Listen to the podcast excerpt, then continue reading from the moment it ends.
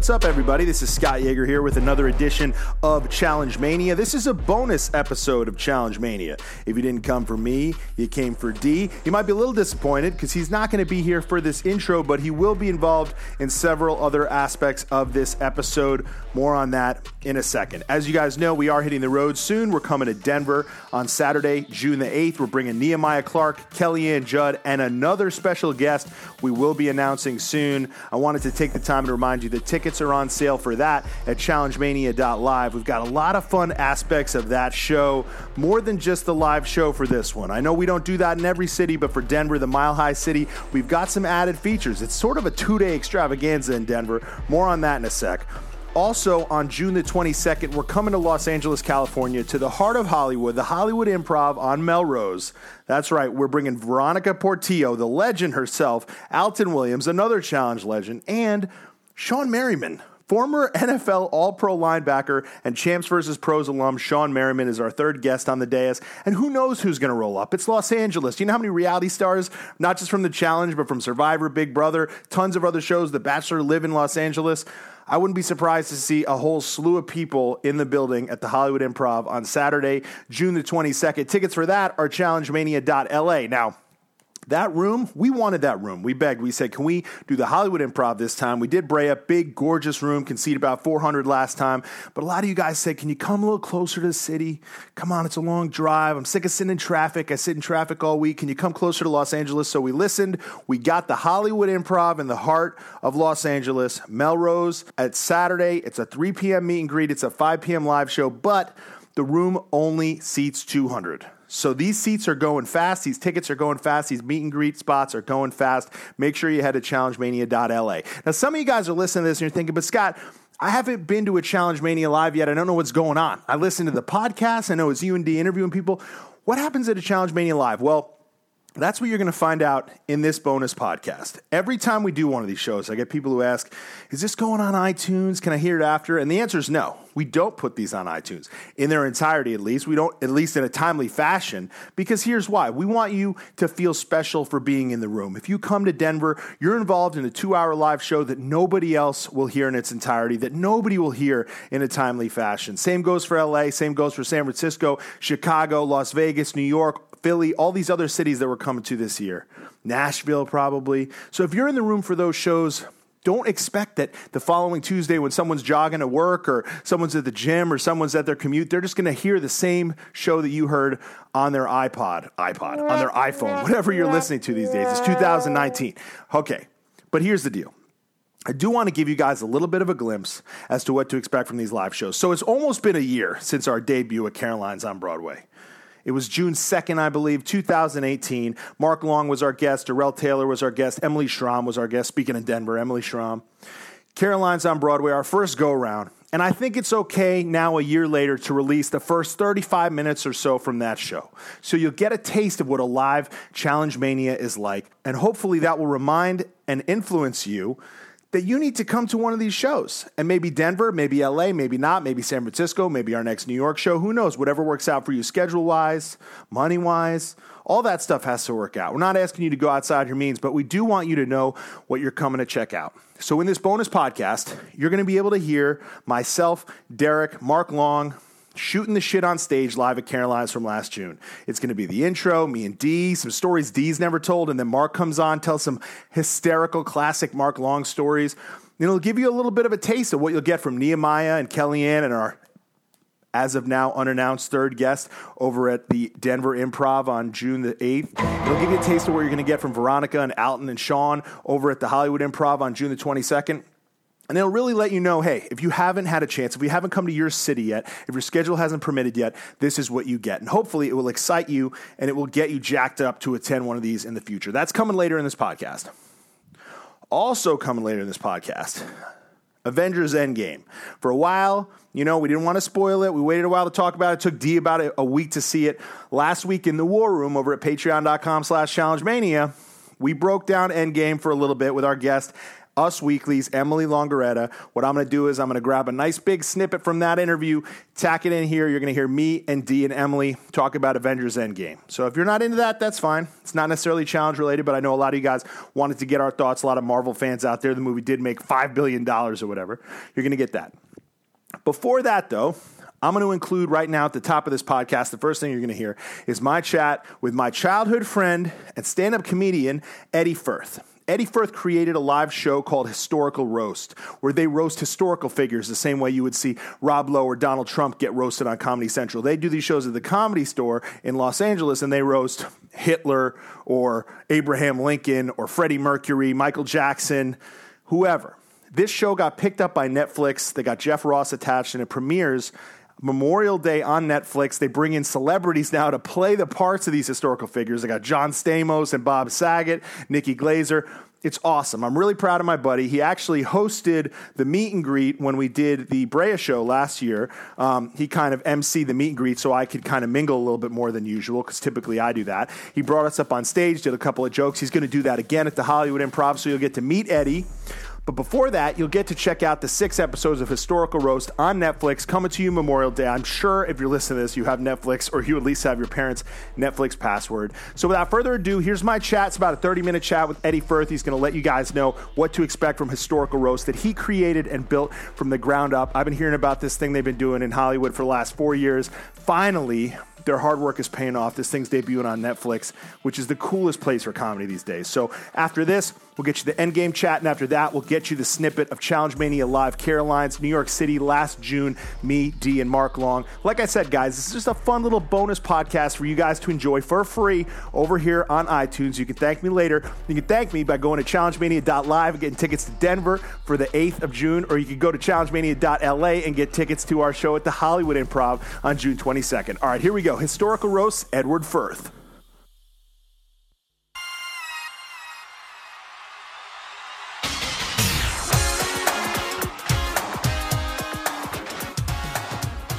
Okay, everybody, on the line right now, a little change of pace.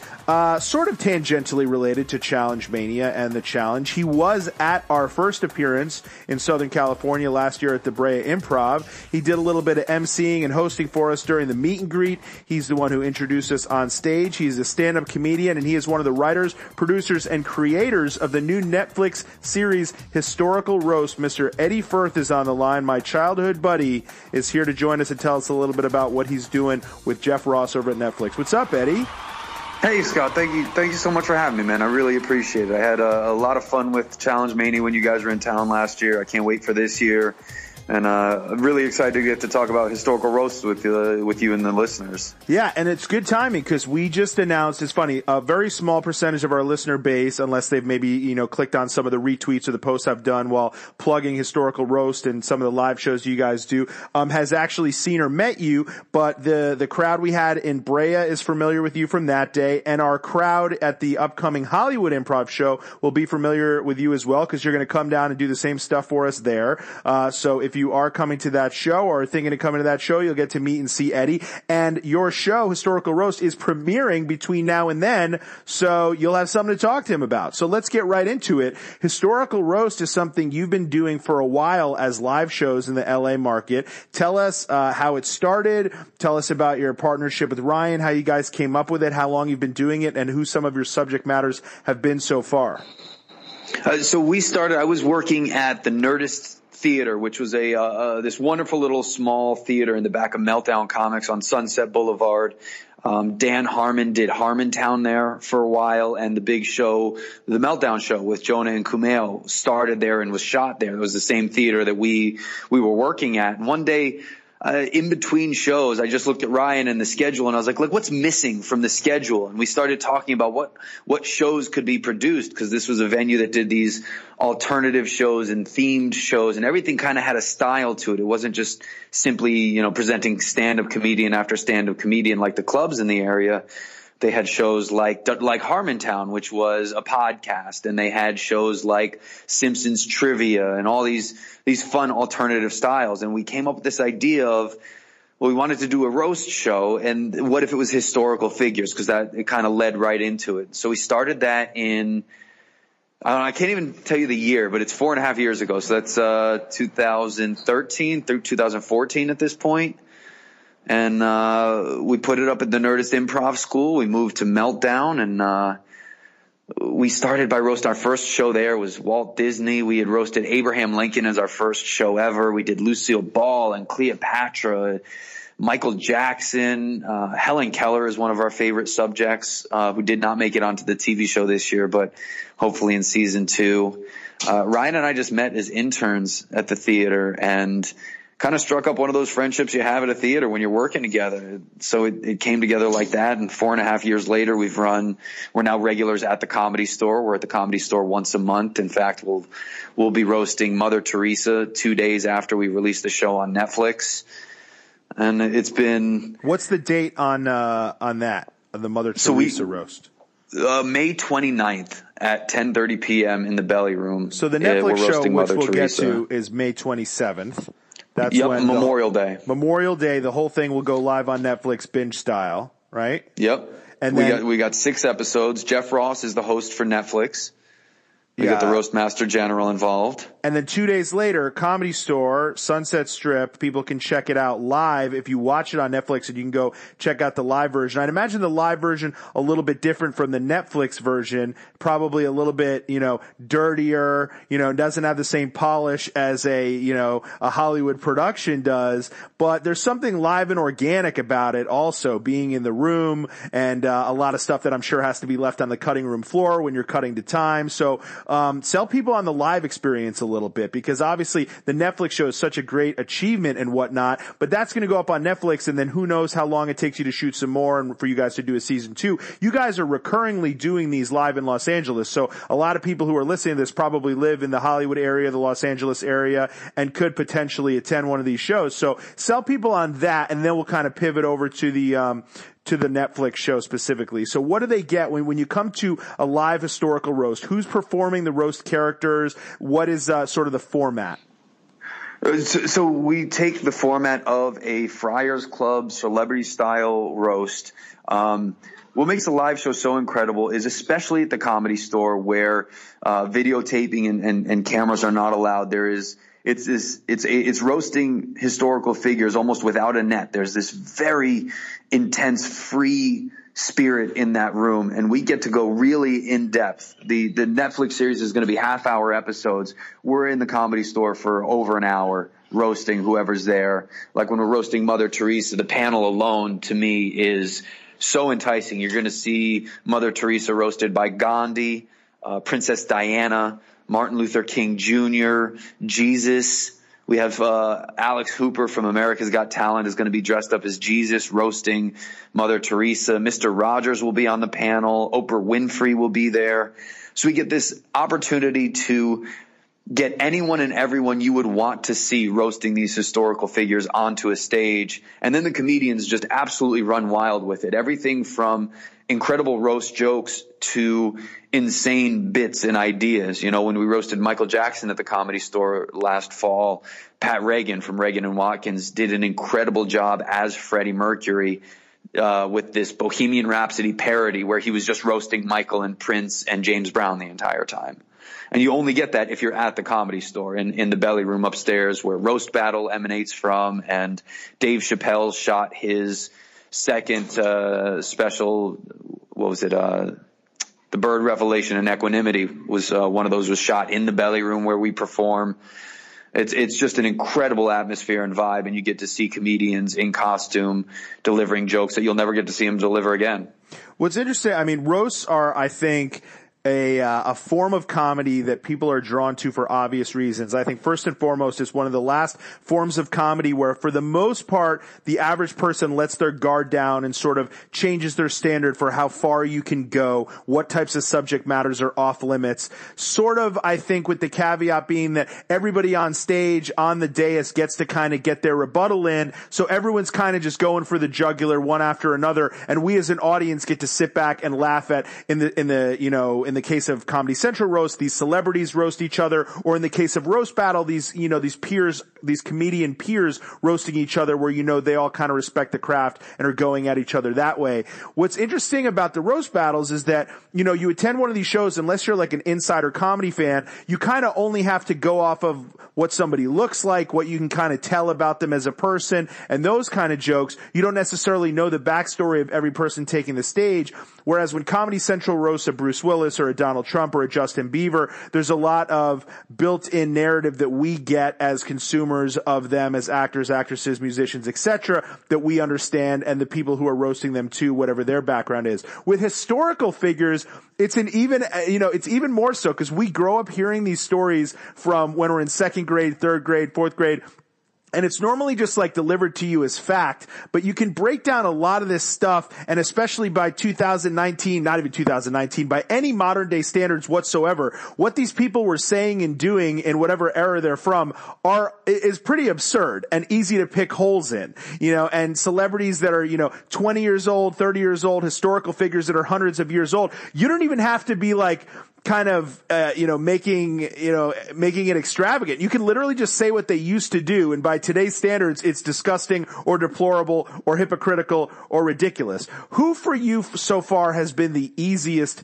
target?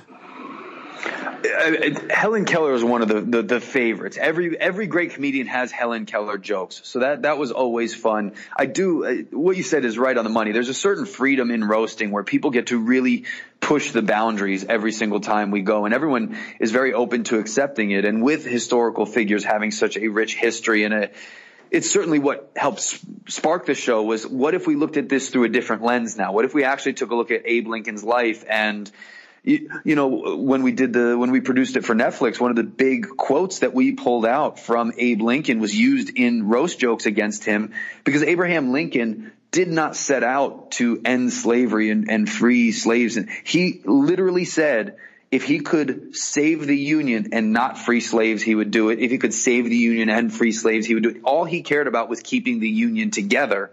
And when you look at quotes like that through a prism uh, of what we would expect today from world leaders, it certainly is intriguing. I've I always enjoy uh, our panel roasts, like we did classic Hollywood stars, and we had Marlon Brando and Judy Garland and Jimmy Stewart and Marilyn Monroe. That was a lot of fun because I'm a I'm a movie guy, and Nate Craig as Marlon Brando put on this incredible Brando performance uh, Macho Man and Andre the Giant were obviously two of my favorites. You know, you and I being wrestling guys, being able to roast both Andre the Giant and Macho Man and have two different shows was a lot of fun. Oh yeah, but that was a good one. Yeah. I mean, when we when we we did it at the comedy store last October, we roasted Andre. Uh, Tony Hinchcliffe played Macho Man for that roast, and he had a full marching band come into the comedy store to play him in to Pomp and Circumstance. So we had a full brass band in the comedy store just to bring Macho Man on stage. And so there's, you know, moments like that or, uh, Houdini was actually one of my favorites because we got a chance to work with Justin Willman at Meltdown, uh, a magician who's also got an incredible Netflix show called Magic for Humans. And it was, uh, it, it, it helped people write even further outside that box because Houdini, by all accounts, was a pretty pretty chill person. And all he was was a magician who then wanted to debunk people who said that you could talk to spirits because there's a lot of people, uh, you know, mediums trying to get people to pay money to talk to their dead grandparents and stuff.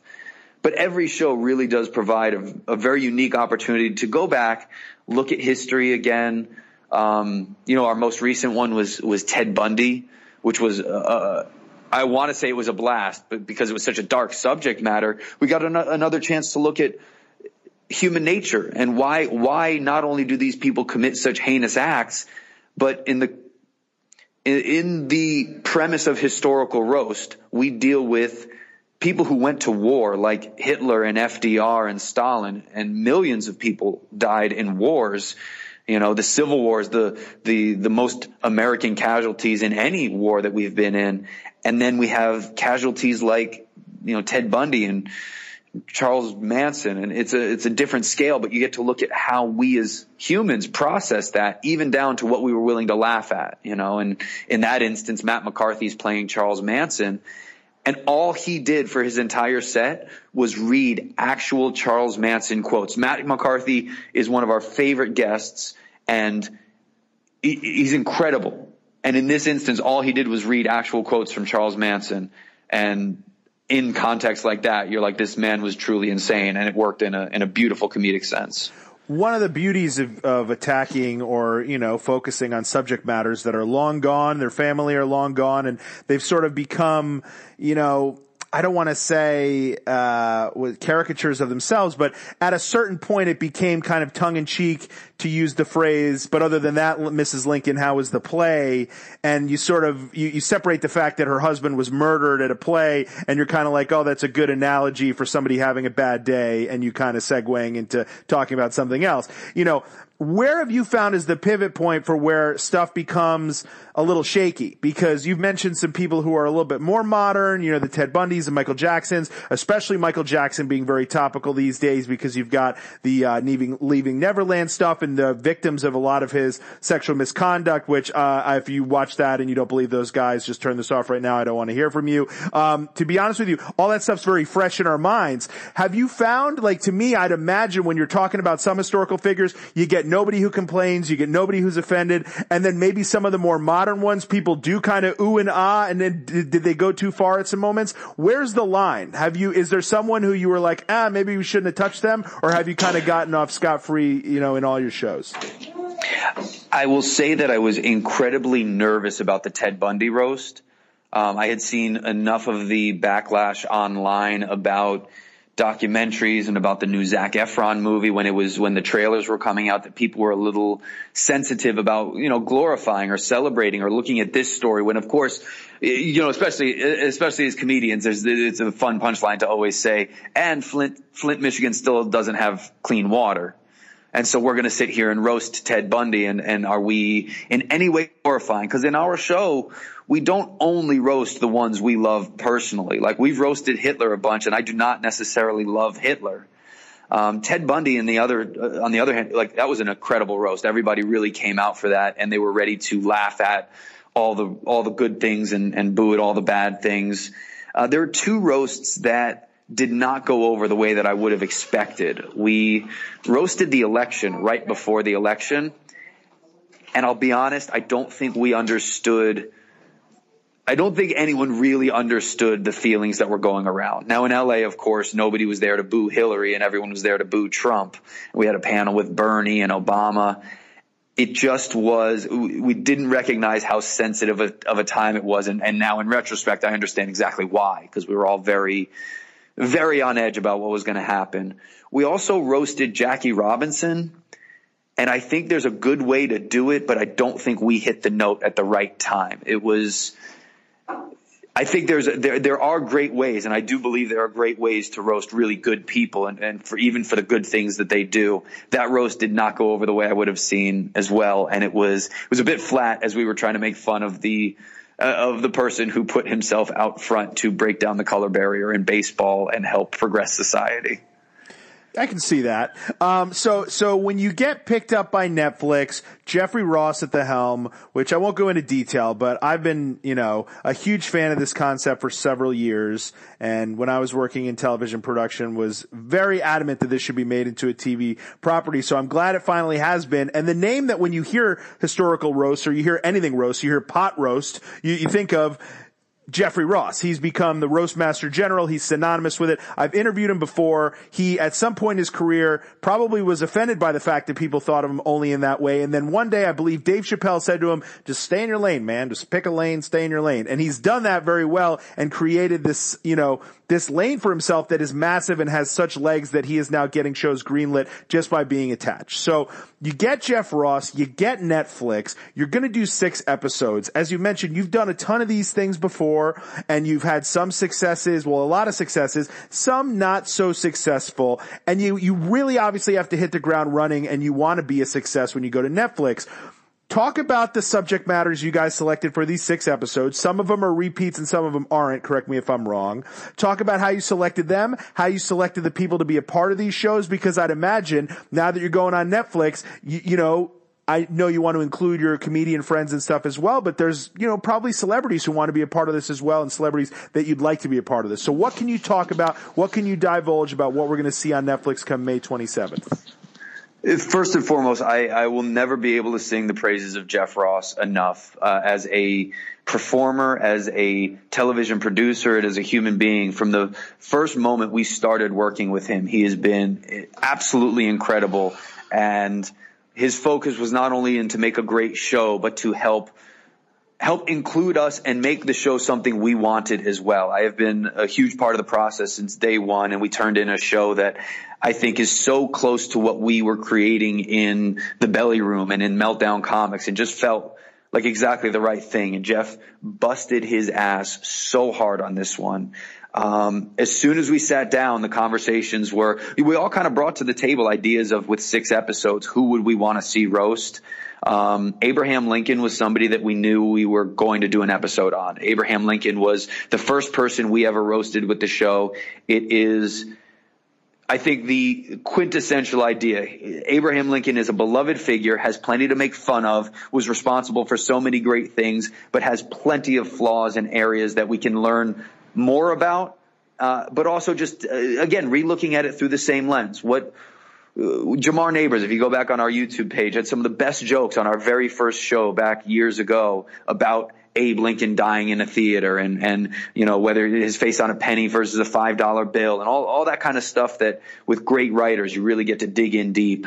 Um, so we, we spent the first couple of, uh, writing sessions just going over who we would roast and why and the care that everyone in that room took to, you know, th- we did not roast Einstein or Shakespeare on this season but there was a discussion about them and the thoughtfulness of, well, there's more tension in roasting Einstein than Shakespeare because you'll get a very, very fun roast with Shakespeare where you get incredible language and funny characters.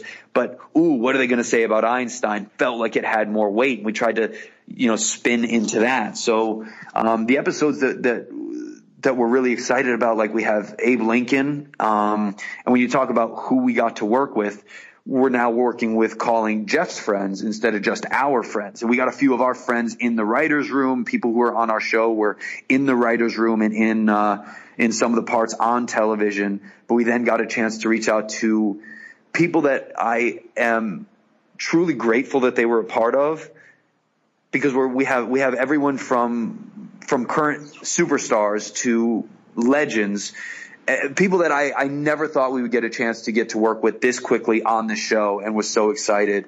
So for Abe Lincoln's episode, Bob Saget is playing Abraham Lincoln and John Stamos is playing John Wilkes Booth. So we got this incredible pairing of best friends and TV partners for life who came in and had a blast on the set. And their performance was almost completely blown out of the water by Natasha Leggero, who plays Mary Todd Lincoln, uh, Abe's wife. She puts on a performance that just blew my mind. She's you guys will absolutely love what Natasha Leggero does. Yamaneika Saunders plays Harriet Tubman for that and absolutely goes off on Abe Lincoln for not coming to the rescue earlier. Um, we're really excited about our Freddie Mercury roast. Um, that was another one that, that was a long discussion that changed from Michael Jackson to Freddie Mercury. Was uh, Bohemian just, Rhapsody and the success that came with that, coupled with maybe Michael Jackson's name getting dragged into the mud because, as I mentioned, leaving Neverland, was that sort of juxtaposition maybe what made you make the switch? The excitement with Freddie Mercury was that it had never been done and had never been seen, and plenty of I'm sure we will get to Michael Jackson on television and we'll include him in a show somewhere. There's, there's plenty to do with Michael, but we've all heard a lot of Michael Jackson jokes and it felt like there was a new and different and better story to tell in roasting Freddie Mercury because one of the, one of the, the crown jewel moments of the show for me is we have a musical comedian who came in to write all of our original song, Avery Pearson who is incredible as a performer and human being. And he did all of our original music and he wrote this song for Freddie Mercury. James Adomian plays Freddie Mercury and sings this song, which is funny and hilarious, but at the heart of it, the message is be who you are and do what you want to do. And that spirit of Freddie Mercury of like, I'm a little weird, but I'm going to be weird and I'm a little out there, but I'm going to be out there and I'm going to do these things. I'm going to be myself comes through in that episode. We also had Nikki Glazer, who he, who he cast as Kurt Cobain in the episode. So Nikki Glazer gets to put a fake beard on and comb her hair in her face, and she absolutely loved it. She talked about it on Conan. She had a blast playing a guy for once. Um, Fortune Feimster plays Princess Diana, and one of my all-time favorites, and somebody who I can tell you is hands down the nicest human being in the world. Seth Green plays David Bowie for that show, and absolutely crushes it on a day where he was uh, he came in a little under the weather, and you can't even tell. He's just phenomenal. What's uh, cool about look- Freddie Mercury, not to cut you off, is, is that, yeah. you know, a year ago, I'm a big Queen fan. I know a large portion of Freddie Mercury's life story and everything, but I even learned more after having seen Bohemian Rhapsody. And I know there's been a lot of, you know, uh, controversy over what kind of stuff got left out to make it a little bit more of a Hollywood story and whatnot. At least there's broad strokes in there that I would argue the average person did not know. And that movie made half a billion dollars. So there's a large percentage of people out there who are now going to get a lot more of the jokes and the context about Freddie Mercury in 2019 than they would have gotten in 2018. It, I, I, have always said that I felt like Queen was an underrated band for as good as they were, and certainly Freddie Mercury is the heart and soul of that. And the the exposure that he as an artist and they as a band are getting because of it is fantastic, and it really did play into a very fun and exciting and uplifting episode with with great jokes and great music and great costumes and and styling. I do want to give a big shout out. You you know you and I have talked about historical roast in the past, and one of the things that you kind of brought as an idea was something that got impressed upon our show from the very beginning, which was this whole show is just it's costumes and jokes right? It's it's jokes and it's costumes. Without costuming and without makeup departments, uh, our hair, makeup, and costume departments were absolutely incredible. Roger Forker um, blew it out of the water with costumes. Our uh, Ryan Felipe plays Julius Caesar, and he actually wears the same Julius Caesar costume that George Clooney wears in Hail Caesar. Yeah. Like we went, we went, we went all out with costumes, hair, makeup. We transform we transform people into people. You will you will always recognize who is under the hair and makeup and it will make it that much more fun to understand who is playing who so I'll let you go, Ed, but thanks for joining us and giving us a little bit of context and what we can expect from Historical Roast. I think it's going to be awesome. And if you go to the Historical Roast Twitter account, you get at Historical Roast, you can find some photos they've already posted of, as you mentioned, John Stamos as John Wilkes Booth, Bob Saget as uh, Abraham Lincoln, just to name a few, Nikki Glazer as Kurt Cobain. To me, it's a layup and there's just endless content, endless targets that you can go. And once familiar familiarizing the audience to this concept, I think the possibilities are endless. I think this is the type of thing where second go around, once its proof of concept is out there, you're going to have celebrities and actors and comedians beating down your door to play a specific character on the next one. Cause, you know, celebrities have their historical figures that they're a fan of or the, the genre that they're a fan of where they would do anything. They would take a pay cut. They would, you know, move their schedule around to play person X because they have always loved that person. You know, you know, there's always obviously celebrities and comedians comedians who are big wrestling fans. I bet you they'd be beating down their, your door to roast Hulk Hogan or whoever and vice versa. So, dude, congratulations. May 27th. Uh, not set your DVRs. Just turn on your TV. It's Netflix. You know where to find it. Watch it at your leisure. Watch all six. Watch one a day. Who cares? And then May 29th, Comedy Store. What's the best way to get tickets for that? Do they sell out in advance? Should they just come to the door? Um, and how can they find out about future dates as well? Where do they follow you guys? Best thing to do is just follow at Historical Roast on Instagram and at Fictional Roast on uh, Instagram as well. That's our sister show. We roast fictional characters. So go to thecomedystore.com, get your tickets for that. May 29th at 10:30 p.m. We're roasting Mother Teresa, and then that Sunday, June 2nd, we're right back up with a fictional roast. We're roasting Pixar right before Toy Story 4 comes out. So uh, go uh, check out Dynasty Typewriters website. We'll be we'll be selling tickets for that as well. But yeah, thank you, Scott, for having me. Uh, it's, it's, exciting to talk to it, uh, talk to you about it, and uh, hopefully your listeners have a good time watching us roast dead historical figures. Awesome. And I am uh, proud of you, brother. Proud of what you guys are doing. I'm definitely going to check it out and we will celebrate and we will talk to you about it again on June the 22nd, Hollywood Improv. Myself, Derrick Kosinski, who you met. We're only announcing two guests so far. We got Veronica Portillo is going to be in the house. Alton Williams is going to be in the house. And Eddie Furth, who's on the line right now, will be introducing us and chatting with you guys throughout the meet and greet. Eddie, we'll see you on Melrose on the 22nd. Until then, I'm sure you're busy, man. Good luck with it, and we'll talk soon. Awesome, man. Thank you, Scott. I can't wait.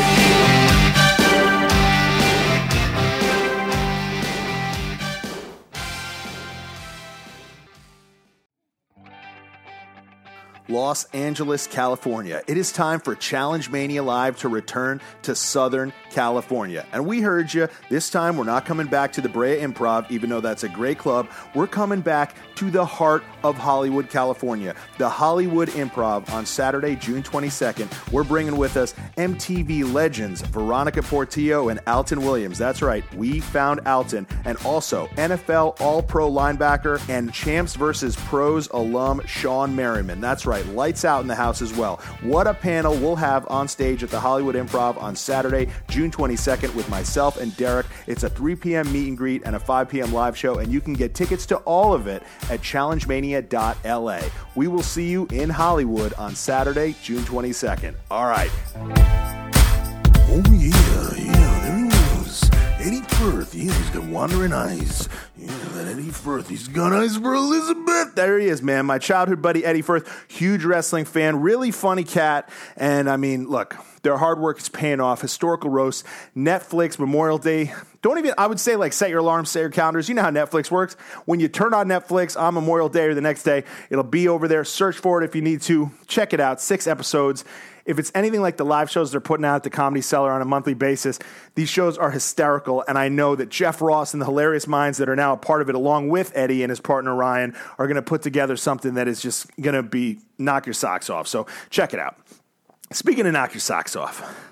About to knock your socks off with a clip from our War Room episode with our good friend Emily Longeretta. Uh, we had a fun chat with her towards the end of the podcast about uh, Avengers Endgame. And uh, what's funny is that, you know, when you hear D and my thoughts about something like a movie like this, we just come from completely different worlds. You know, like I'm the guy, I go to see this movie, I listen to five podcasts leading up to it, five podcasts afterwards, I read all the blogs, I got all the inside info, all the, all the what's this mean, what's that mean. D just goes to see a movie and just like, just experiences it. I don't mean this in like a bad way, but like the same way like a 13 year old just like experiences it. So you get my thoughts, you get Emily, who's a professional television critic, but obviously loves movies as well. Television journalist, I should say. I don't know if she's necessarily a critic, but yeah, she's a critic and uh, has a mind for these things. And then D, and we break down Avengers Endgame. It's a really fun chat. This t- took place after like a two hour chat about the Challenge War of the Worlds over at the War Room at uh, patreon.com slash challenge mania. And uh, it's a fun chat, so I wanted to include it here because I know some of you guys have been begging us to talk about Endgame. We never did it on a big Challenge Mania episode. So here we go. Without further ado, myself, Emily Longeretta from Us Weekly, and Derrick talking about Avengers Endgame. Oh yeah, Avengers, yeah. Captain America, yeah, you got wandering eyes. I love it. Um, let's get to a couple buzz buzz fire rapid fire buzz fire questions and then we'll we'll get out of here. Um, Andrew, looking at who's left, did you guys think this is who we would still see in the game at this point? So I'll reframe it. Who that's still in the game most surprises you to see in this final? I know, Emily, you just said they all deserve it, but let's go back a little further before we knew what we knew about these competitors. Who are you like, wow, wouldn't have pegged them for a final? I'm going to say Devon. Oh wait, she's not in the final. I But forgot. sure, no, you, but no, so- no, but no, no, that, that doesn't need to be the caveat. So that's a fine answer. how far she made it. Yeah. Yeah. Interesting. And Georgia. I would also say Georgia, just because seeing in the beginning, the first thing we, the first impression we get of Georgia, she's like this big party girl. If you didn't watch the other show that she was on, like, which I didn't, I had no idea who she was. She's a party girl. She's like cooking up with Bear. She's all over the place. I'm like, all right, she's, she might be a good competitor sometimes, but like she could be hungover. I don't know. So I had like no idea what to expect. And then the minute challenges started happening, I was like, wow, this girl can pull her weight and she knows what's going on. So she was hooking up with Bear before this this show. No, no, no, no. I mean, in the beginning when she started. Oh, I thought him. I thought she was like on Love Island with him or, or Geordie Shore or something like that. Um, yeah, no, a- a- that that would be my my my takeaway too. Is Georgia was at the beginning. She was like the she eventually became Ninja Georgia. Like she Right. was she was like the silent killer. Like every episode, she, she every time she downplay her talents. Like she, she has to have some sort of athletic ability because she's pretty damn good at this stuff. You know what I mean? But at the beginning, you, you couldn't peg her as like, you know, this is the one that's going to make it to the end. It wasn't like, you know, with Maddie, we were like, oh yeah, she's good. A ninja, yeah, she's good. You know, we, they were like one and two. You know, off our draft board, right off the ba- off our rookie draft board, right off the right off the bat, because you know we just we we saw that in them. You know what I mean? But Georgia, Well, we see we see these people always in the gym. We see them, you know, they show them all working out, like cars running like miles a day, and we're like doing all this. And then you see, yeah, Georgia like hanging out with everybody, and it's like, okay, she's here for a vacation, which we see a lot, and she they have a good time. I would never expect that she would like really bring her game. and she was wearing Bears shirt at the end of this episode. Kyle says, Scott, No. Georgia, Georgia with another good soundbite about swinging at the Christmas party. 100%. I love that line. Yes. Possible commentary of the year nominee. 100% nominee, but man, her and Da'Vonne, both of them having great seasons with the commentary, not even just on the female side, but in general. Um, just unbelievable from both of them. I don't know. I mean, who's been better? It's hard to decide, but George is absolutely hysterical. So is Da'Vonne, but oh my God. George is my favorite person in the world. I think she's just un. She's because I mean it's unbelievable that she's that good, and she was damn good. Ninja Georgia, you saw it, and that. I mean, she is. I mean, one of my favorite movies, two of my favorite movies growing up were Lock, Stock, and Two Smoking Barrels and Snatch. I was a huge Guy Ritchie fan. Those, of course, the movies that brought us the legend known as Jason Statham. I love, like, I love just like British, just, just, you know, slang and just, and she's just great. She's just funny and just the thing about swinging on, you know, the last time I swung on a rope light or swung on something was a Christmas or decoration, hysterical. Just like, I don't know if Wes is writing the stuff for her or not, but oh man. But I don't know. Da'Vonne's been killing it all season. My vote's going to her. Da'Vonne, Da'Vonne also is just hilarious to everything. The reactions that she gives during other people, because like Georgia is great about internalizing and just like, you know, adding texture to her moments. Da'Vonne does that too, but Da'Vonne is also the perfect like straight man or straight woman for like, you know, when Turbo and Hunter are going at it. And then you just get like Da'Vonne's facial reaction or Da'Vonne's comment. Like, perfect. Unbelievable. What a funny show we watch here, guys. It's so good. I feel like also I have we have to point out before we were talking about the people we were surprised by. I have to also point out that I feel like every big competitor, well, a lot of big competitors went home so early that we almost like forgot that they were there. Like I- I feel like the first three weeks it was like that, that, that going home, and then like I thought after partners switched, I was like, this is going to be Nany's season. Nany's going to dominate now. And then it's like, oh, where did Nany go? She went home because of a tape challenge that she did nothing. Oh, we've talked about that at length. Yeah, but she still didn't have this like amazing season. You know what I mean? It's like I, I know that like a- she's a big fan favorite and stuff like that. Um, and I, I believe she may have been to a final or two. Here we go back talking to the finals again. She may have been to a final or two. You know, that stuff matters. You know what I mean? Like when you Yeah, talk yeah. about you know a competitor in the grand scheme of things. You know, um, you know, do I see her running a final for the win uh, against, you know, a Paulie or a Turbo? Paulie's not even in there. A Turbo or a Theo, I mean, the, the borderline Olympic athlete guy, you know, like, you know, or even against Cara, like, you know, you gotta, you have to be in pretty good shape to make it, make it to the end of one of these things, you know, and, uh, uh, you know, tonight, you know, Paulie fucking gassed out, you know, he, he, he gassed out and, and, but you know who is going into the final, Scott? They said it. Hunter, the reigning champion, the reigning champion, Scott. You heard it tonight on MTV. The reigning champion is going to defend his title next week. No, he is. He did what he had to do to get there. which wasn't much. Yeah, but I mean, besides, I'm gonna say it. He made it. It doesn't matter. He made it, but he it's has just, a shot. You know. Yeah, absolutely. But I'll He's say- a step further than we are. And I'll say to bring it full circle, to just to go back to what I was saying is that assuming Hunter does not win, right? And if he does, then then great, and I will remember that for the rest of my life. Assuming Hunter does not win next January, I will more remember Paulie on this season than I will Hunter. That's all I'll say. Um, okay, my Medal of Honor is going to Da'Vonne. Dishonorable discharge. Is there someone to give that to? I mean, you kind of, you know, it sucks to to say because you know such a gallant effort, but uh, you know, Paulie maybe gets it here, maybe D. It's hard to pick someone to get this here, so it's got to be one of them. We give a dishonorable discharge as well, Emily. Who would you give that to? It doesn't necessarily have to be dishonorable in the literal sense. It's just kind of the opposite of the Medal of Honor. Um, I mean, I, I mean, guess I can't. I can't give it to Paulie for everything he did this season. So I and he didn't like quit. Neither Yeah. did D. But I I think D D lost more because she was super confident and she went in hundred percent and gassed out. So I, I I'm gonna give it to D. What about Turbo for just like really just the negativity when D's losing and he just had to remind everyone once again, like that's what happens when you mess with me. Yeah, he's scary. I can't understand most of the stuff he's saying. I'm not gonna lie, but he is so scary. And everyone knows now if he comes back to another challenge, like his word, like he you you literally cannot screw him over. He holds a grudge for the longest time ever. Yeah, his brand is loyalty for sure. All right, D, dishonorable discharge for you. I'm I'm giving it to Ninja Natalie for losing the ninja game.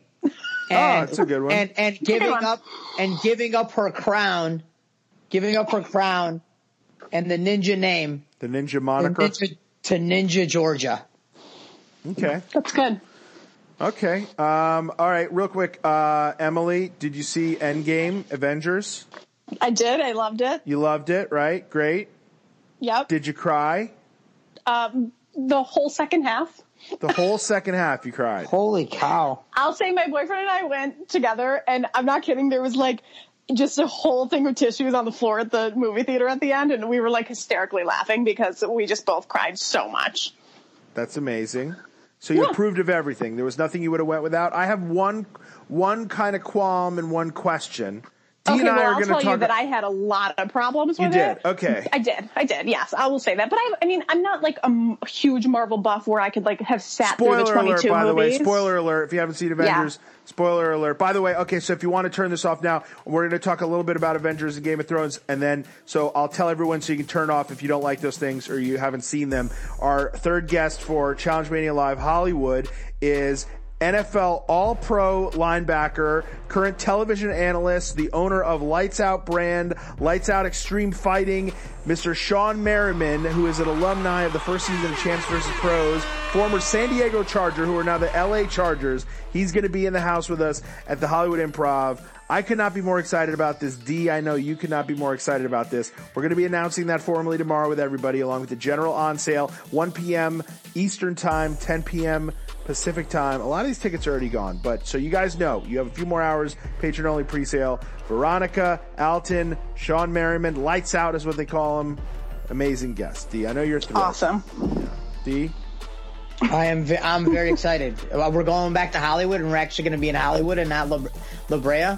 Well, La Um, Brea is in Hollywood. Brea, is not. Brea, Brea. Yes. I mean Brea, Brea. It's confusing because La Brea Yeah. is a street in Hollywood, and Brea is a lovely I just, town. I just, I just remember driving out to Brea and that sun, just, uh, just beaming sun in traffic on our way out there and trying to corral Cyrus, uh, and, and get him going. It, it was, uh, just, I don't know, man. It, it's good. It's good to be just in Hollywood. I feel like a lot of people are gonna, A lot of people are going to turn up. up, exactly, I- I and this thing's going to sell out quickly. I've, I cannot stress this enough, guys. We've been doing big rooms. The Brea room is massive. It's like 400, 500 people. We took your guys' input. You guys were like, "Hey, it's too far. You should come to LA." We're doing the world famous Hollywood Improv. That comes with a caveat. The capacity is like 200 people. So we did 300 people in Chicago, 300 people at the last New York show. This show is going to sell out. Do not wait.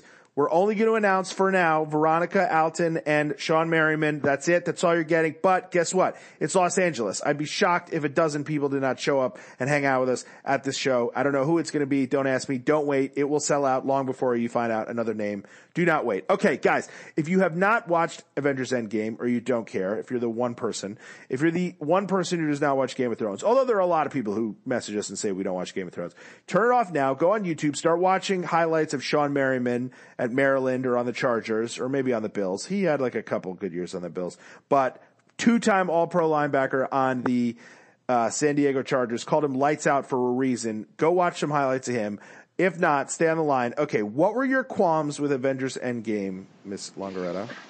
Well, I will. I want to preface this by saying that I am not the kind of fan who watched all 22 movies right before. I wish that I could say that I was, but I'm not. Oh. So my boyfriend did that. He paid the 130 and went to the movie theater. It was crazy. Oh wait, he watched them all before.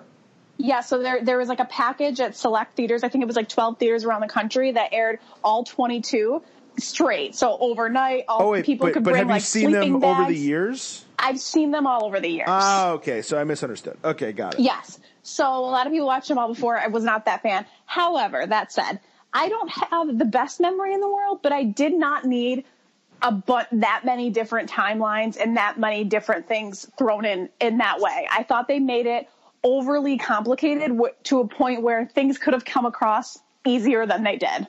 I understood it and I've seen it and I want to see it again and I loved it, but I thought that three hours was not. I didn't think that was necessary. I think it could have been a little shorter. They could have cut some stuff out. They could have kept some cut some filler. And I'm going to say right now, Fat Thor, not my thing. That was my main qualm. I honestly, What? okay. Here's my That's thing my about favorite. That Here's my my, favorite thing about, about Fat whole Thor. movie. Here's my thing about Fat Thor. I would have been okay with it as a sight gag for one scene.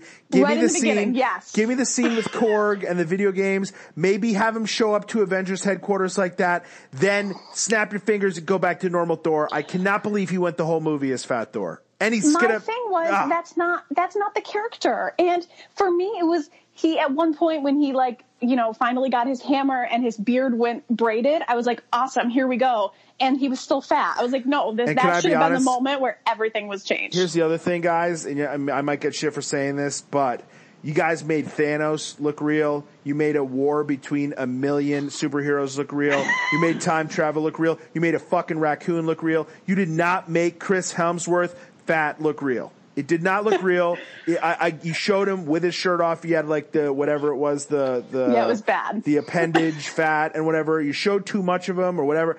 It and the the beard. Honestly, I'm not gonna I was lie, gonna looked say the fake. beard didn't- the It beard didn't even match his hair. It looked so fake. It looked like somebody dressed up like the dwarf from Lord of the Rings for Halloween.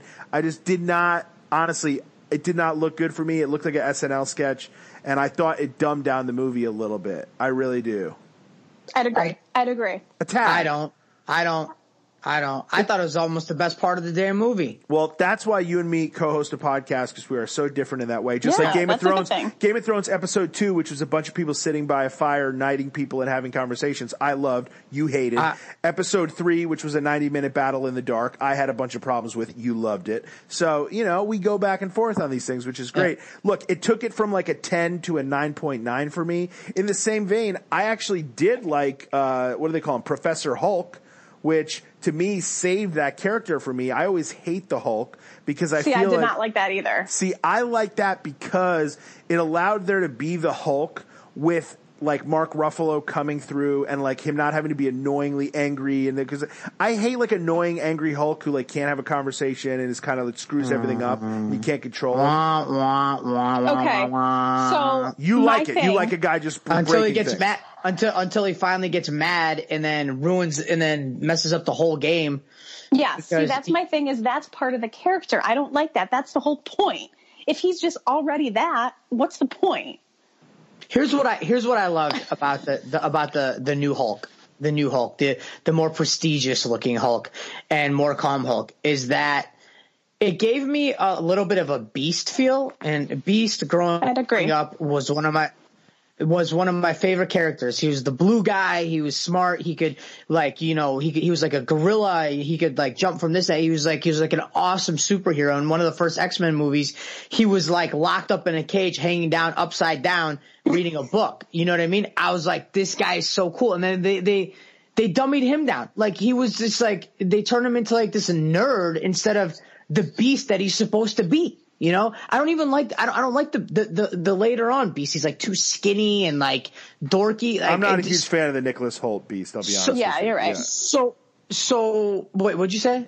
The, the new you're talking about the one in the the new younger X Men movies played by Nicholas Yeah, I don't Hoult. even, I don't even like, I don't, I don't remember the Hulk like that, or the beast like that. I remember him little bit hulky, little bit smarter, not as dumb as like Hulk, Hulk mad. You know, um, I don't, you know, I don't remember him like that. I just thought that they never turned the beast character into the beast. You But know what here's I the mean? thing, guys. We're doing a movie where you have to put the Hulk in like a uh, a spandex suit and send him in a time machine, you can't have him going nuts like that. So it's got to be believable that he could do this stuff. Of course. And I'll be honest, like I don't love just having boring ass Bruce Banner around for like ninety percent of a movie, like we did in uh, Infinity War. so I like that we got like the aesthetics of like Green Hulk, but we got like the character development and the plot thickening of having a person who can actually do stuff and not some idiot ape who just runs around breaking shit. So I kind of right. like for this movie, I liked it.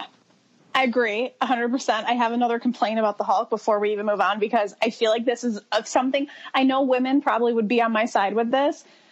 With the storyline of the big death that happened and halfway through, he threw a he threw a bench like into the water. First, the bench never made a sound. There was no there was no sound when the bench landed. That bothered me. Second, we never got closure on that relationship. That should have been that should have happened. That Yeah, I relationship, did it ever fully happen though? No, no, Yeah. but I think it should have. I think there should have been something. Why was she paired up with what's his name? I didn't care about him. It's Yeah, either I'm bored with Hawkeye, Hawkeye. or Ronin or Renner or whatever. It's like Wait a minute. was weird. hold on, hold on. I even looked at my son and I was like, I thought that, um, and this was kind of weird too, but I, I did it anyway because at some point I'm going to have to talk to my son about this stuff. Uh, You asked like, your son about sex. You're like, son, No, are they no, having no. sex? no, no, no. I said, wasn't, I was like, wasn't, um, Hulk. wasn't Hulk supposed to, in, uh, Natasha. in, uh, and, and Black Widow, like, have like a relationship? So I I asked him that, and he was like, "Yeah, I think so." But but in the in the movie, it was Bla- Black Widow and what Hawkeye that But they kind of were had a thing, right? Nah, no, not they really. were. Like, I guess it was like brother Yeah. and sister, but it was weird because it was a little bit more than that. It was a little strange to me. I didn't like the. I didn't like the whole atmosphere of it. It bothered me that we didn't get any closure. I wanted at least just a moment of a look or something. We didn't get anything. So it led me it led me to the whole Jean Grey, which that movie's coming out, and Wolverine and Cyclops love triangle. Right. Um, that makes sense. So I, that's how that's how I had to dummy it back down to my son. I was like, yeah, you know, this happens sometimes. I'm like, I'm like, you know, like Jean Grey and uh, Wolverine, and he's like, she's like, oh yeah, yeah, yeah, because he was she was married to uh, Cyclops or whatever. I was like, yeah, yeah, it's like it just happens in superhero movies. And but here's the thing I like about superhero movies too is like I like that Wolverine like fucking drinks Jack Daniels. You know what I mean? Like I like that. Uh, you know that Thor's in there fucking like depressed and uh yeah, but there's a uh, way to convey that other than putting him in a literal fat suit. yeah I, I- I'm just saying I I like that you know some of these superheroes like I crack a beer every now and then and kick ass Right, it makes I them like human. that. yeah yeah yeah Yeah. even though they're not because they're, they're they're super like they have superpowers um they're mutants um but I, I I like that stuff and my favorite part about Thor Ragnarok it was that scene where you know they're in the arena and like Thor's gonna go out there with his two buddies that we saw in this movie. That that was probably one of my favorite favorite parts of the movie too was his two buddies the like sloth sloth and that other guy. What's that other guy's name with the English accent? Scott you could probably do a great Thor's buddy with the English accent. Oh, Korg? who? Korg? what's his name? Korg. what was he saying to Thor Oh, you want to what kind of video games are they playing Oh, Fortnite. It's it's New Zealand. He's from New Zealand. He he's he's, he's voiced by uh, Taika Waititi, who directed Thor Ragnarok. Oh, you can't do it. He's he's got this like he's got this like little man voice, Yeah, and it's, so New, like it's New Zealand. Yeah, I fucking love that guy and the Cool. sloth. yeah, it's Korg. Yeah, and they're over there. They're just hammered. Sorry, and they're Oh, just no, like he's dead. kids. They're kids. Yeah. No, he's great. Yeah, that Yeah. the guy who voices Korg directed Thor Ragnarok. That's a little tidbit Oh my there for God. you, D. Um, Oh, God, I so love him. I want I to need- ask you all who was your MVP of this movie, whether you want to look at it from an actor or character standpoint. I have one that jumps out at me. Um, who do you think was the MVP of this movie? I mean, I'm going to go with the obvious, I think, but uh, because he's been a favorite of mine since the beginning, I'm going to go with Iron Man. Good. He You sacrificed the- himself for everyone the, else. Yeah, you take the obvious, so I can I'll go take with the obvious one. Yeah. Um, so for me, I, I think that you cannot have this movie that hinges on this absurd time travel plot and also tying everything together with the like the five years going by both plot wise but also conversationally without the brilliant work of paul rudd's Ant-Man in this film because he is to me playing the part of Scott Yeager, Derrick Kosinski, Emily Longeretta, and the millions of people watching this movie at home who are thinking like, what the fuck about all of this, you know? And although he's a superhero who has had like his like little things going on in his old, old movies and he is, you know, he gets all this stuff and he's gone in the quantum realm and he understands it. He's also like befuddled by a lot of the scope of this he doesn't, he wasn't there for Thanos. He doesn't like know all this stuff. And he's grounded in a little bit of like sarcasm and realism and this, and that. And I thought he was like such a great addition to the dynamic of all of the scenes he's in in this movie. You know, obviously RDJ is great and the Iron Man is great. And as far as the way that this movie is constructed, yes, he's the, the bookend hero of not just this, but the entire 22 movies we're talking about. But for me, this movie works well because a lot of the stuff that is kind of clunky, like the, you know, when they're just like breaking down this time travel thing and Paul Rudd's like interjecting with the talking about the, oh, it's sort, sort of like back to the future and this and that, like a lot of that is like enjoyable because of him in my opinion. Totally. I'd agree with that. And I also, I'm not a huge Ant Man fan. I wasn't like the character in general just never grabbed my attention. He's great. I love Paul Rudd, but I was never a huge fan. And I feel like this movie like made me be like, oh, I like him a lot because it was necessary. It was necessary for someone to be like, none of this makes fucking sense. And I just got to call it out that like maybe we're all superheroes, but I don't get it. Like I liked that. Well, in comparison, in comparison uh, to the Game of Thrones war, um, I'm going to to say that first and foremost, the hour and a half Game of Thrones war was better than the three hour, um, 16 comic books all in one movie for What? three hours was better than the Endgame war. Uh, and I think that the MVP, just like um, Game of Thrones, for me was the Red Woman. It is going to go to Captain Marvel, Miss Marvel, in this one. I feel, I feel like God she damn can it. show up. Listen, she can show up. Yeah, okay, guys, look, listen. The easy answer is Captain America and Iron Man saved the world. Got, got it. I got it. I got it. Even though the, everyone played a, a major role, but you can't tell me that Captain Marvel didn't just like show up at like random times. That's exactly and, what it felt like. Save the place. Precisely she- what you just said. because she can do that. It's exactly what. Yeah, she's physically more powerful than all of them. Like totally. Like she could have taken all that down on She her own. was Like I no shoehorned hands into down. this movie. Literally shoehorned into this movie before they even filmed her movie. The actress who played this part did not even know what the character was.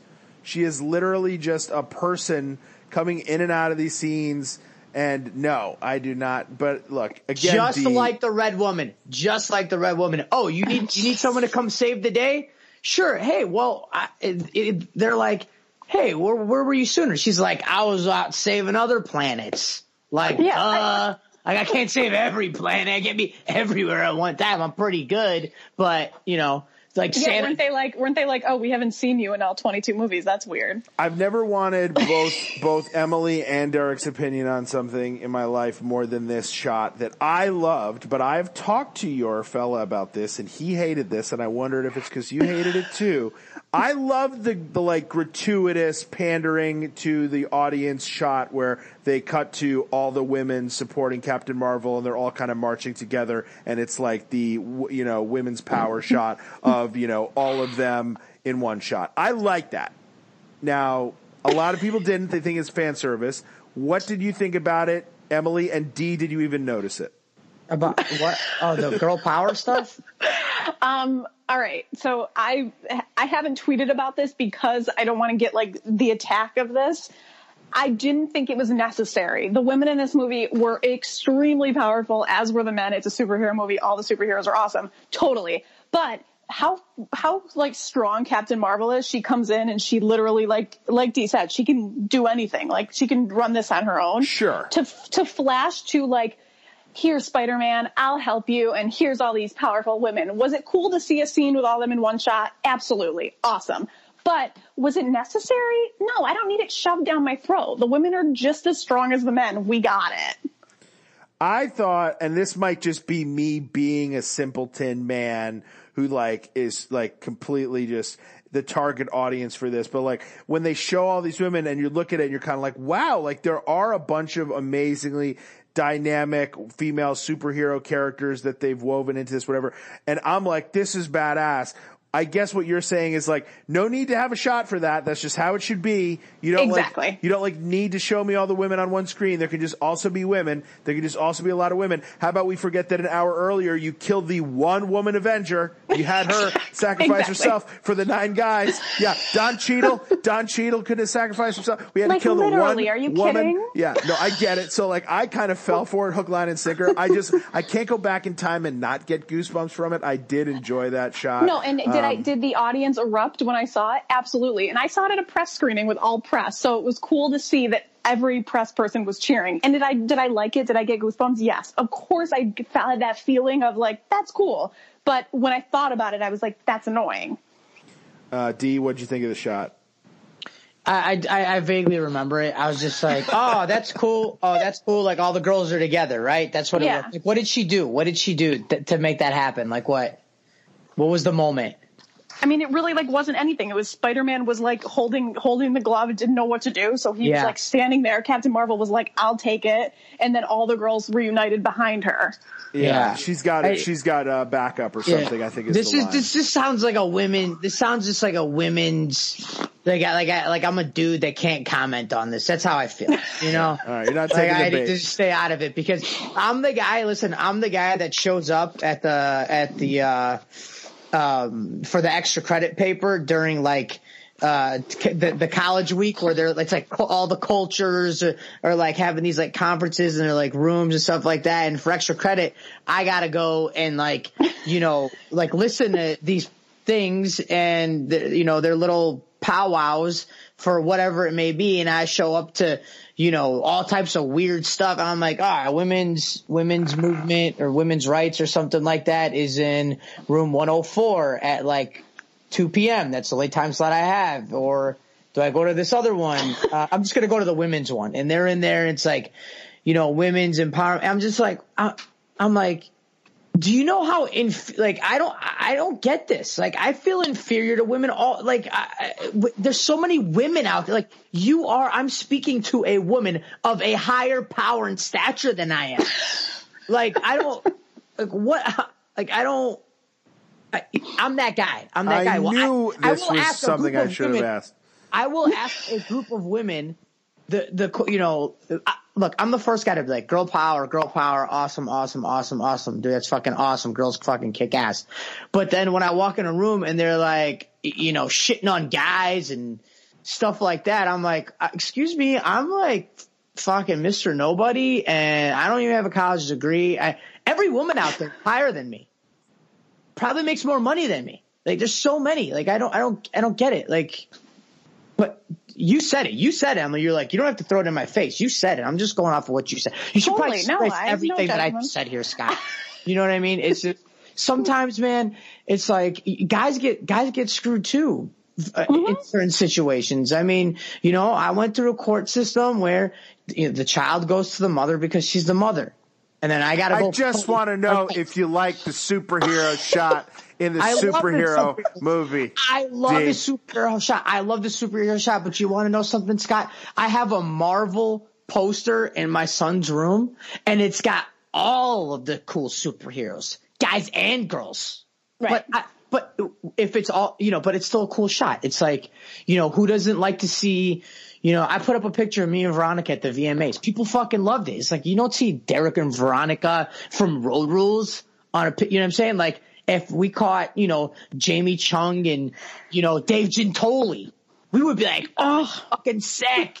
You know what I mean? Or but but at the same time, like you know, we saw like Ruthie and Anissa at the GLAAD Awards and stuff like that. Like I, that's still a rare. Like you see Ruthie in anything these days, you're like, oh my gosh, dude, that's so old school. You know, she never comes out. You know, it's like you try to get on her podcast for like you know 25 years. I'm leaving this entire thing in. Should yeah, erase all of it. All of it's staying. I Um, well, I will, I will, I will, I want to bring up one more point because I want to know for people that haven't read about this. I actually read about this today that the director said that there will be a character that's going to be coming out as either bisexual or gay or lesbian in a few in the future, and it could be a character we already met. that's so I'm gonna not. throw that they're out there not too because I'm including- excited. Well, they're not including Valkyrie, who is, I think, it's, right, it's because been spoken about, right? Right, but I don't think she. Right, I don't think that's because that's already out there. It's So it's someone not new. Valkyrie. Are you Right. kidding me? Deadpool's totally fucking bisexual. Uh, I don't think you're talking about him either. But why is this like a? I, yeah, I, I don't know. I first And I feel all, the same way about that. I don't care. I don't want- It's yeah. He might not thing. be. Yeah, why does He this might have to not be be. news? You know, it's like Totally. And, why do you have to use it as like a dun dun dun? You know, I think Right. what's cool about the Valkyrie thing, if that is a thing, is that there's no reason that for that character it would have to like be this flashy part of her essence. It's just like.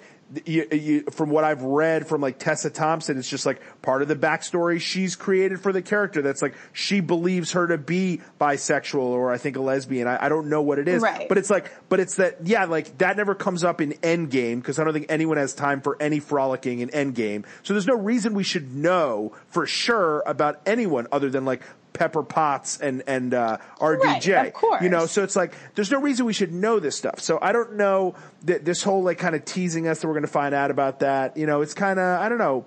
It's great. I love that that that that's happening for representation. I mean, in comics, apparently, I, I'm not a huge comic book reader, but I feel like stuff like that has been happening for years. I feel like there's like a female Thor in the comics. Like there's just like Yeah. they're doing things with you know sexuality and sex in general and stuff that they do that, and they're so they're kind of like decades behind the curve when it comes to that. And like you know, uh, Haw- what's his name? Um, Falcon becoming Captain America, and I think there's actually Right. a uh, Captain Marvel's friend's daughter becomes like a new Captain Marvel apparently, Yes, and she's yes. African American. So it's like you know, there's like you know, there's a lot of like representation stuff going on in comics that if all that stuff like immediately translated in the movies, that we'd be in a great place now. But because we're in like the Stone Age when it comes to this stuff, they're still like advertising like in 2023, one superhero might not be a straight white male. We're not going to tell you who. You'll have to find out. Tune in to find out who's not a straight white male. Who could it be? You know, it's like really Just- Exactly. Yep. That's Ah. but that's exactly but that's it,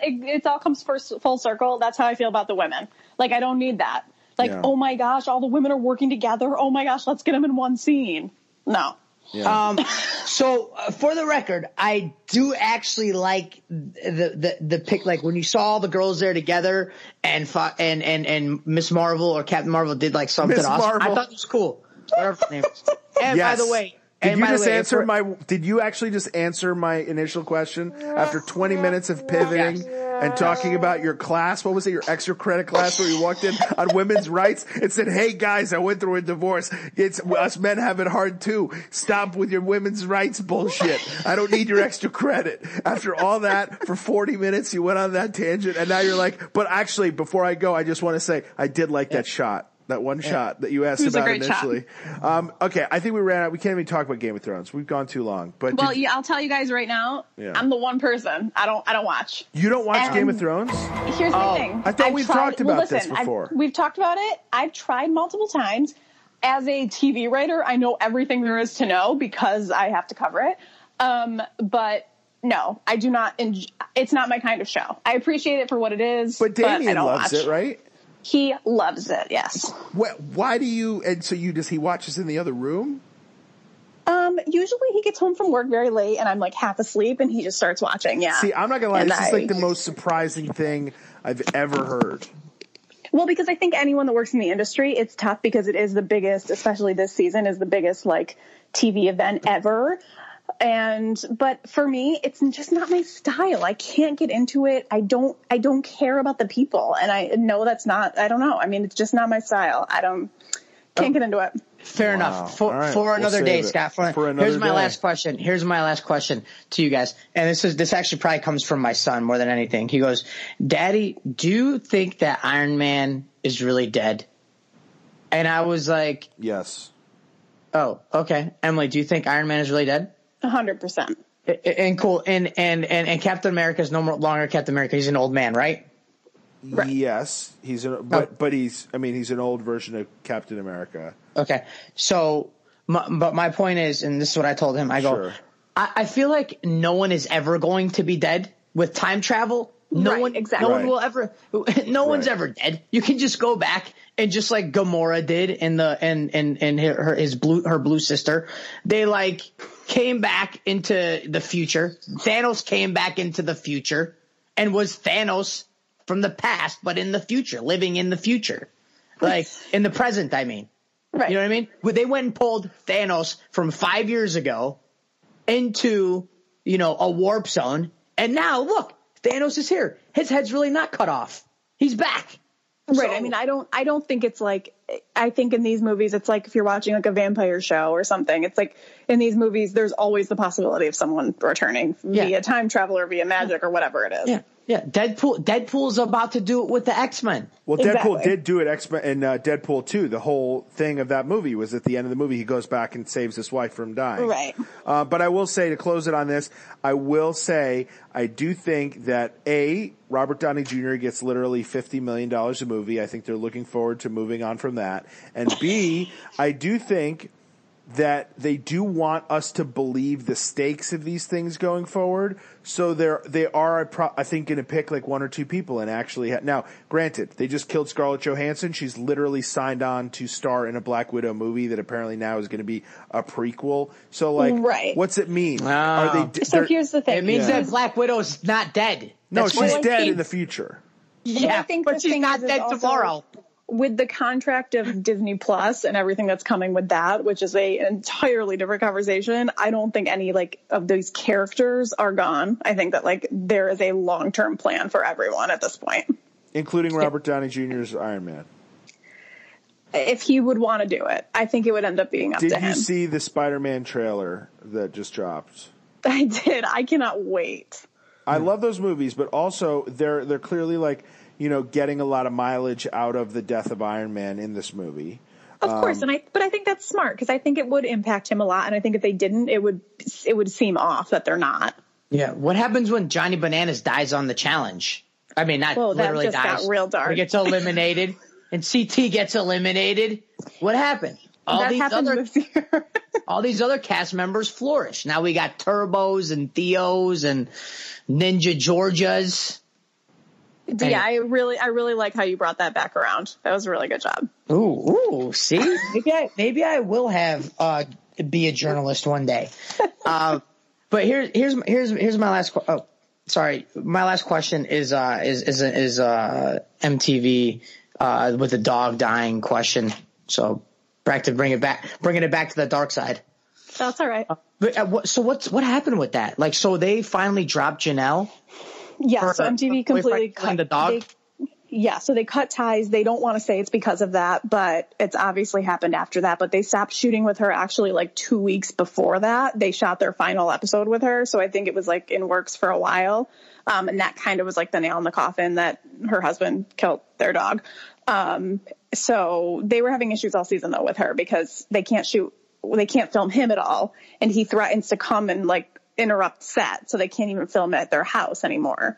Why So can't they film like, him? huge. Why couldn't they film him? Um, they cut ties with him last year because he made all these like homophobic and racist comments. And they didn't want that to be associated with the show. Ultimately, the show is done like Teen Mom in general has done really well for teen pregnancy. And it's like ultimately people think it's bad, but it's not. It like has really like statistically wise changed things. So they don't want to be associated with someone that has, the, that makes these kind of comments. And that's the same thing that happened with this. They don't want to be associated with someone who's like killing their dog and you know there's been like restaurants that have turned them away because of david and so i think it was easier to just cut ties Yeah. Well, there you go. Um, yeah, I can't even watch the show. I wasn't able to like watch that show because of all the turmoil. You know, it's just yeah it's a li- it's it- a lot it- yeah, you know, I mean, I, I could watch it, but it's just like you know, it brings me like it just well i will say if you follow jemmy on on twitter she's a huge teen mom fan and she Mm-hmm. live tweets the episodes and is amazing at that and she has been rallying for uh tony and madison alyssa to join and Yeah. i would so be down for that. Do they want to? I, I don't think so but So i think don't. madison would I be just good. saw. Hold on, hold on, guys, guys. I'm i I'm, I'm going to be a journalist with you guys today. Let me read you a tweet. Sorry, this is like my uh This is like my, my play of the day right here. This is what you guys do. I never do this. Okay. Tony says, coming from a tweet that uh, Jemmy wrote, Jemmy writes, me texting, DMing, emailing everybody I know at MTV to let them know that they dropped the ball by not casting Madison slash Tony to replace Jenelle, but they can make it up to me by hiring them as Bristol's replacement. Tony Raines says, with the quote, certain people with a lot of influence at MTV dislike me, so I can't ever see that happening. Plus, due to legal reasons, it would not, it wouldn't be possible. Interesting. Wow. And so, Look at you. you know, I, I'm thinking, listen, Tony's obviously like one of the most, eh, one of the most controversial characters that the challenge has ever had. I mean, he's kind of got his shit together now, you know? Uh, yeah, it took some time. But he's got the two kids. He's got the baby mama drama from that side. I'm sure he's probably got a little bit of baby drama, mama drama on the inside. He's got Yeah, and I mean they live in they live in different states, so I feel like it's also like it wouldn't be possible logistically because they'd have to do so much traveling back and forth. Like if Madison, like Madison would be the further teen with it. mom. But why? What, like, guys, I'm sorry. Like, I know you're saying like that show does a lot of good and, and whatnot, but I mean, from what I can tell, and I don't pry when it comes to this stuff. This is an area like I don't enter into. And Tony was recently on our show talking about other stuff, and he even kind of. You know, he, I- he tiptoed into it a little bit. He said, for those who know anything about my situation, they know this and this, blah, blah, blah. And I didn't say, what do you mean by that? I, I don't think that cameras and a show like Teen Mom would help any scenario that I've I've read about him going through with Madison. I don't. No, I think I think if there's anything involved with legal or with health uh, situations, I think less cameras the better. Yeah, and just less association with. I, I'm. It might be a good version of exploitative, but it's it's certainly exploitative uh, content. Right. It would know? uh, honestly, it would all come down to if they wanted to do it and if they wanted the money, because ultimately that's why a lot of the moms do it because it is good money. So And also, That's just uh, just because I'm unclear, because I'm not a fan of the franchise. So, teen no longer needs to mean that you are a teenager. What does teen mean if not Okay, talking so- about teens? Well, so it was Teen Mom was uh, created like following the girls who had kids on 16 and pregnant. So Teen Mom OG this year is turning 10. So that's 10 years of these moms being on the air. So we saw them when they got pregnant on 16 So and pregnant, and now they're just but when someone like Cheyenne, who was never on that show, is on Right. and she wasn't pregnant as a teen to begin with or now, what's the, is it just like, yeah, we're just kind of making it happen? Right. That was kind of like, well, they're already in the MTV family. We have a slot to fill. People like her, people like Cory. It fit. And it worked because people love watching their story. So No, and I and look, and I've gotten flack for for even mentioning it at all. Which is, No, I'm it's- a sure lot it's of people great. have mentioned it. And People have asked me a lot I about it. I think their so. daughter is adorable, and I think they seem like a lovely family. I'm just literally talking about the logistical complications of the Well, yeah, the title of the show. teen. yes, I'm just, and I'm not even and I'm not even knocking it. I'm just I'm just trying to clarify. I didn't know if there was if there needed to be like a tie-in, or they did technically need to get pregnant when they're a teen, or, or whether they just don't care at all. It's just a franchise, Right, like when just- Bristol joined, it made sense because everyone was like, "Well, she was like the original teen mom. Like it was everywhere in the news when she got pregnant when she was a teenager." Where it's like Cheyenne got pregnant when she was like 23 or whatever, so it was a lot different. But yeah, I mean, that would be a question for MTV. I've asked that question, and MTV's kind of said the same thing to me that I just said to you guys. Like, you know, it just worked. So it is Well, what it is, I guess. Guys, we told you that not only would we cover this episode of Challenge Mania, we'd also talk about Avengers and Teen Mom. No, we didn't. That was extra. that was way extra. So, Emily, thank you so much for joining us. Let's do this again. I know you're a busy gal. You're hitting the road a lot now. You're just coming back from Mexico, and I know you're traveling a lot this month. So, enjoy this. I believe they just announced a six part finale coming up, eight part reunion. and uh, come back and talk to us after we find out who won this thing in July. How's that sound? I will come back anytime. Thank you guys so much for having me. Did you go to the reunion? You know, this is like the, I think this is the first one in like six years that I missed. Oh, I was gonna say you went all the way out there. Are you kidding? Unless MTV was paying, I wasn't going to London. Yeah, yeah. um, I got. I wish we could do this every week. Thank you so much.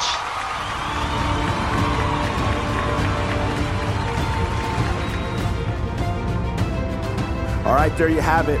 that was uh, that's a fun one, and that's what you get over at the War Room. It's more free flowing. You know, when we have our guests on Challenge Mania, like when we have a Georgia or a Da'Vonne or a Nany. That's right, Nany's coming soon. Ba, ba, ba, ba. We want to interview them. We want to get their story. We don't necessarily have time to talk about Avengers Endgame, even though we did tack on a 30 minute Game of Thrones chat at the end of the Da'Vonne podcast. But we managed to throw that in over at the War Room. I want to make sure you guys got to hear it over here. So there it is. Um, as I mentioned, I'm going to keep hitting these dates because some of the reason I put together this bonus podcast was to continue to plug our live shows and other stuff we have going on. If you haven't been to challengemania.shop lately, we just dropped some killer cam gear, or if you're more queen cam, some queen cam gear, or if you like both, if you like the dichotomy you know, if you like that she's a queen one day, she's a killer the next, depending on if she's in the elimination or not, we got one of those for you too. Support Cam Williams, support the podcast over at challengemania.shop. Also, want to let you know we got some more exclusive pins coming your way. Our next one's going to be dropping soon. This one is awesome, brother. Trust me, it's great. You're going to love it. You're going to want to be a part of the patron only pre sale because these are limited to 100. Again, they're all numbered. The first pin sold out in three days. They come on these awesome card stocks that kind of fit the pin into it like a scene, and then D and I sign them all numbered to 100. It's a collector's item. Once these sell out, they are gone. And then also, we have two designs that we're going to debut on the road. So you come to one of our live shows, Denver, LA, you can be the first person to rock one of these new Challenge Mania tees. Again, designs by our man Craig Marrier at Pan14. Let him know he is the best designer in the business. He makes the posters that go to our VIP meet and greet ticket holders. He makes our VIP badges. He makes our merch. He's the man. Hit him up. He's at Pan, the number 14 on Twitter. He's at Pan14 spelt out on Instagram. Just send him a bunch of heart emojis. The guy's the best. He, he really is the best. And speaking of the best, Mark Long might be the best guest ever, live guest, podcast guest, and we are going to be bringing Mark Long on the road with us one of these dates that we haven't really announced yet in detail, but uh, he will be coming to one of our live shows soon in the fall. But uh, he's one of my favorite podcast guests ever. We had him last week on a bonus podcast. If all patrons got it, so if you're a patron, go listen to the almost two hour podcast, new updated chat with Mark Long, hear what he's been up to and some stuff he's been going through the last few months, and you know hear how much he is still kind of a part of the challenge world and the calls he's still getting and how that stuff's working out. I implore you to go check that out. But Mark was our first ever guest on stage for Challenge Mania Live. I mean, now at this point, we've done New York twice. We've done Brea, aka Los Angeles. We've done Chicago. We've done Austin. We've done DC. We've done Atlanta, hot Atlanta. We're coming back, don't worry. And we've had dozens of guests at this point. But our first ever guest on stage was Mark Long. So I come out, you'll get the flow of like what these things are. You know, I come out, I bring D out, then I bring one guest out, then I bring next guest out, third guest out. By the end of it, all the guests are on stage at once. It's a live panel. We end with a Q&A. With this clip, all you're getting is me, then I bring out D, then I bring out Long. Now, I might at some point release when Darrell comes out, when Emily comes out, who knows? Later in the year, as the months go on, I'm going to start releasing clips from last year's shows. You know, maybe a little bit from Boston, maybe a little bit from DC. Who knows? But a year's gone by. I want you guys to feel if you come to one of these shows, they're not going on iTunes right away. Maybe a year later. You know, my goal is that a year from now, don't need to be doing this because you guys all just get it. You get what a Challenge Mania Live is. But I keep getting questions. What happens at these shows? What do you guys do? Is there a talk? Blah, blah, blah. Now you're going to know.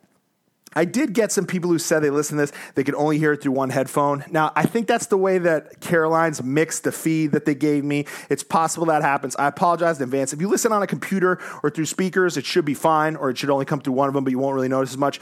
If you are listening on wireless headphones, just make sure, you know, sometimes like I only listen on one headphone. If that is the one headphone that this audio isn't coming through, it'll sound like nothing. So if when I introduce this clip, if you hear nothing, then it's because it's coming through your other headphone. Just switch headphones. And I apologize for that. But uh, a year ago, when we were just recording this feed, I didn't know I was going to be using it for anything, so I didn't really care. And the guy gave me the WAV file all loaded up on one side, and, and that's just how it's playing, I guess. But without further ado, this is a really fun clip. We have a lot of fun at these shows. Denver. Oh, yeah, I forgot. I got to tell you more about Denver. Here's what we're doing in Denver. So, in Denver, we have the live show. And people always ask, hey, do you guys do after parties? When we can. Sometimes we got places to be. Sometimes we're in a city where, where we can't really make it work. Sometimes our schedules don't permit. Sometimes, you know, it just doesn't work out. When we can direct you guys to go go congregate somewhere, enjoy a cocktail, maybe we can stop by. We try to do that. We try to set that up. We encourage it because, you know, we do have to get out of these comedy clubs so they can make something else happen in the show afterwards. But it's not something that's going to happen in every city. It's not a guarantee. It's not necessarily even part of the ticket package. You know, I don't want you guys to think that that I'm, you know, you're getting sold on. Oh, you know, I paid this amount, I did get a, an after party. I paid this amount, I didn't get an after party. It's not. It doesn't work like that. It's all gravy. Just so happens we know somebody in Denver who has an establishment who wants to host our official after party. So at Denver, at the end of the show, we are going to migrate over to a right now unnamed establishment. But here's the deal they can't fit 300 people in this establishment. So the only people who are going to get to come and party at this after party are the VIP meet and greet ticket holders. So make sure that if you have a GA ticket, maybe you upgrade to the VIP meet and greet ticket. If you have the VIP meet and greet ticket, you're good. But once those are sold out, they're gone because it's no offense, we just can't fit that many people at the after party. So if you do want to be a part of that, make sure you do get those tickets. However, don't consider that part of the price package. Here's what else comes with the VIP meet and greet ticket at Denver. And this is, again, not something we can do in every city. When you hear what I'm talking about, you'll understand why. Our good friend Emily Schramm, who unfortunately can't make it for the majority of the live show, has a gym that she opened last year called Platform Strength in Denver. We're going to do a workout on the morning after the show. It's Sunday, the 9th of June. Platform Strength, Emily Schramm, Derrick Kosinski. I'm not sure if Kellyanne's going to show up. I'm not sure if Nehemiah's going to show up. I will certainly be there. They're going to host a nice little light workout with you guys. You get to meet Emily, you get to hang out with Dee again. Really fun stuff. Again, you have to have the VIP meet and greet bracelet that we're going to give you on Saturday at the VIP meet and greet. And again, it's because we have to keep this contained. We can't have everybody come. We can't fit everybody in the gym. And this is just extra. It's bonus. It's gravy. After that workout, we're going to migrate back over to our buddy's establishment. It's going to host a nice little brunch for us. Anybody who wants to come to that who has the VIP meet and greet badge, even if you don't go to the workout, you can come to the brunch. Even if you don't go to the brunch, you can come to the workout and so on, as long as you have that VIP meet and greet bracelet and badge from Saturday. So Denver is just a weekend long extravaganza. We could not be more excited. Nehemiah Clark from Real World Austin. Kellyanne Judd from Real World Sydney. And we're going to announce another guest soon, guys. Don't wait. There's only a few meet and greet tickets left, and once those are gone, as I said, you can't come to any of that stuff. Again, with the with the after parties, these are more for you to give you guys a go uh, place to hang out, get to know each other, have a couple drinks. We will come by. I can't promise we're going to stay for longer than an hour. You know, I can't promise how long we're going to stay. We will come by. I can tell you we will come by. I don't know if everyone's going to come by. I will come by. Dee will come by. I'm pretty sure Nehemiah and Kellyanne are coming, but we will have to leave at some point. So please just know we're setting this up for you guys. It doesn't mean we're going to be hanging all night. But so I don't want you guys to be disappointed. Or if we go to something else, oh my God, you chose that over. No. I mean, what we guarantee you guys is a pre show meet and greet and a live show. Everything on top of that is gravy. I'm telling you in advance about this other stuff so you can plan accordingly. You don't double book yourself, you don't make restaurant reservation, et cetera, et cetera. But it's all gravy. Just be happy it's there. And I know some of you guys get worried. You say, but you said it's going to be only the VIP meet and greet people, and then the other people show up. We can't stop people from showing up to an establishment, but we will be sectioned off at this one. I can guarantee that. We are going to be giving out bracelets. So you will not be able to get into our official after party section without that bracelet in case any of you guys are worried about that. All right, that's Denver. Los Angeles. No after party currently planned for Los Angeles, but who knows? It's LA, am I right? But what we do have is a pre show meet and greet that starts at 3 p.m. Remember, 3 p.m. Normally we do these at 1 and then 3. This is 3 and then 5. 3 p.m. meet and greet, 5 p.m. live show, Hollywood Improv on Melrose, one of the most famous comedy clubs in the world. We're going to be joined by Veronica Portillo, one of my favorite guests, one of my favorite cast members ever, probably one of the most popular women in the history of MTV, let alone the challenge, a trailblazer if there's ever been one. She'll be on stage with me, with Derrick, with Alton. I mean, what an OG panel to have on stage at the Hollywood Improv. And then, I mean, you guys ask all the time, you're going to bring in a Champs versus Stars person, a Champs versus Pros person. How about the creator of Lights Out Extreme Fighting and the Lights Out brand, Shawne Merriman? This guy, I'm not even saying this because I've got another guy over the last few years. One of my favorite football players the last 20 years. I've always been an outside linebacker, edge rusher kind of guy. This guy was one of the fiercest Uh, quarterback attackers in the league for at least a five year period. He was an all pro linebacker twice. That's not just being a pro. All pro is like you were the best linebacker in your position at the, at the time in the league. This guy was an elite player. Injuries got the best of him, but I mean, few people in the history of the league have played at the level of Shawne Merriman. He's an alumni of the University of Maryland, known mainly for his work on the San Diego Chargers, played a couple good years in Buffalo as well. He's a really cool cat. You can see him on TV. He's an analyst now, talks about football all the time. He can talk about fighting. He can talk about the challenge. Amazing guy. He cannot wait to meet you guys. Lights Out will be in the building, Hollywood Improv. All right, I've plugged him to death. ChallengeMania.live for the tickets to Denver. ChallengeMania.la for the tickets to Los Angeles. We'll be announcing some other cities and other dates in coming months. We cannot wait to hang out with all you guys. We cannot wait to meet you guys. We cannot wait to feel the energy in all these cities. We can't wait to come to the cities near you that we've never been to. And obviously, our home away from home is New York City. It's literally my home. It's not even my home away from home. It's my home. But it's Dee's home away from home. It's Challenge Mania Live's home away from home. It's my home base. It's where a lot of, you know, challengers live in the vicinity, and a lot of you guys live here. And um, Caroline's on Broadway has become our home away from home, mainly because we had our first ever show there. You're about to hear the first 35 minutes from our first ever show at Caroline's on Broadway. I hope you enjoy it. I hope it inspires you to check out one of our shows. June 8th, Denver Improv. June 22nd, Hollywood Improv. And guys, when I tell you we have a lot planned for the late summer and the fall, we have a ton, but there will be no shows in July. These are the only two shows on the calendar. It just doesn't work out with Dee's schedule and my schedule. July's a mess. We will not be hitting the road in July, but August we'll be back at it. Stay tuned. Thank you guys so much. Remember to follow us on Twitter. I'm at Shotty Yeager. He's at Derrick MTV. Instagram, I'm at Scott Yager. He's at Derrick MTV. Facebook, facebook.com slash Challenge Mania Podcast. Without further ado, myself, Derrick Kosinski, Mark Long, live on stage at Caroline's, the first ever Challenge Mania Live. Right now, switch your family to T-Mobile and get four lines for $25 a line with AutoPay and 5G access included on America's largest 5G network. So don't wait. Get unlimited and nationwide 5G access for the whole family for just $25 a line. Visit a T-Mobile store or T-Mobile.com today. Plus taxes and fees. Customers may notice lower speeds and further reduction if using over 50 gigs a month due to data prioritization. Video at 480p. Unlimited while on our network. Qualifying credit and 4 plus lines required. Capable device required for 5G. Coverage not available in some areas. Some uses may require certain features. See T-Mobile.com. Kaiser is off the chain. Everything is in one place for you. Your x ray will be done there. The doctor will see you there. The labs are there for you. And then the nurses that work with you at Kaiser, they make you feel so at home. They're there to meet your needs. I would not be alive today if I had not had Kaiser Permanente. I feel really, really great knowing there's a place that I can go to make sure that I can maintain good health on a regular basis. Every medical case is unique. Kaiser Foundation Health Plan, Mid-Atlantic States, 2101 East Jefferson Street, Rockville, Maryland, 20852. Good evening, ladies and gentlemen, and welcome to Caroline's on Broadway, America's premier comedy nightclub in the heart of Times Square. It's showtime, and we've got a great show for you tonight. So sit back, relax, and get ready to laugh. That's right, folks. We've got a great show for you this afternoon. Now, please put your hands together. Let's get a warm welcome going. Put your hands together, guys. Get some applause going for the host of Challenge Mania Live. Give it up for Scott Yager, everybody.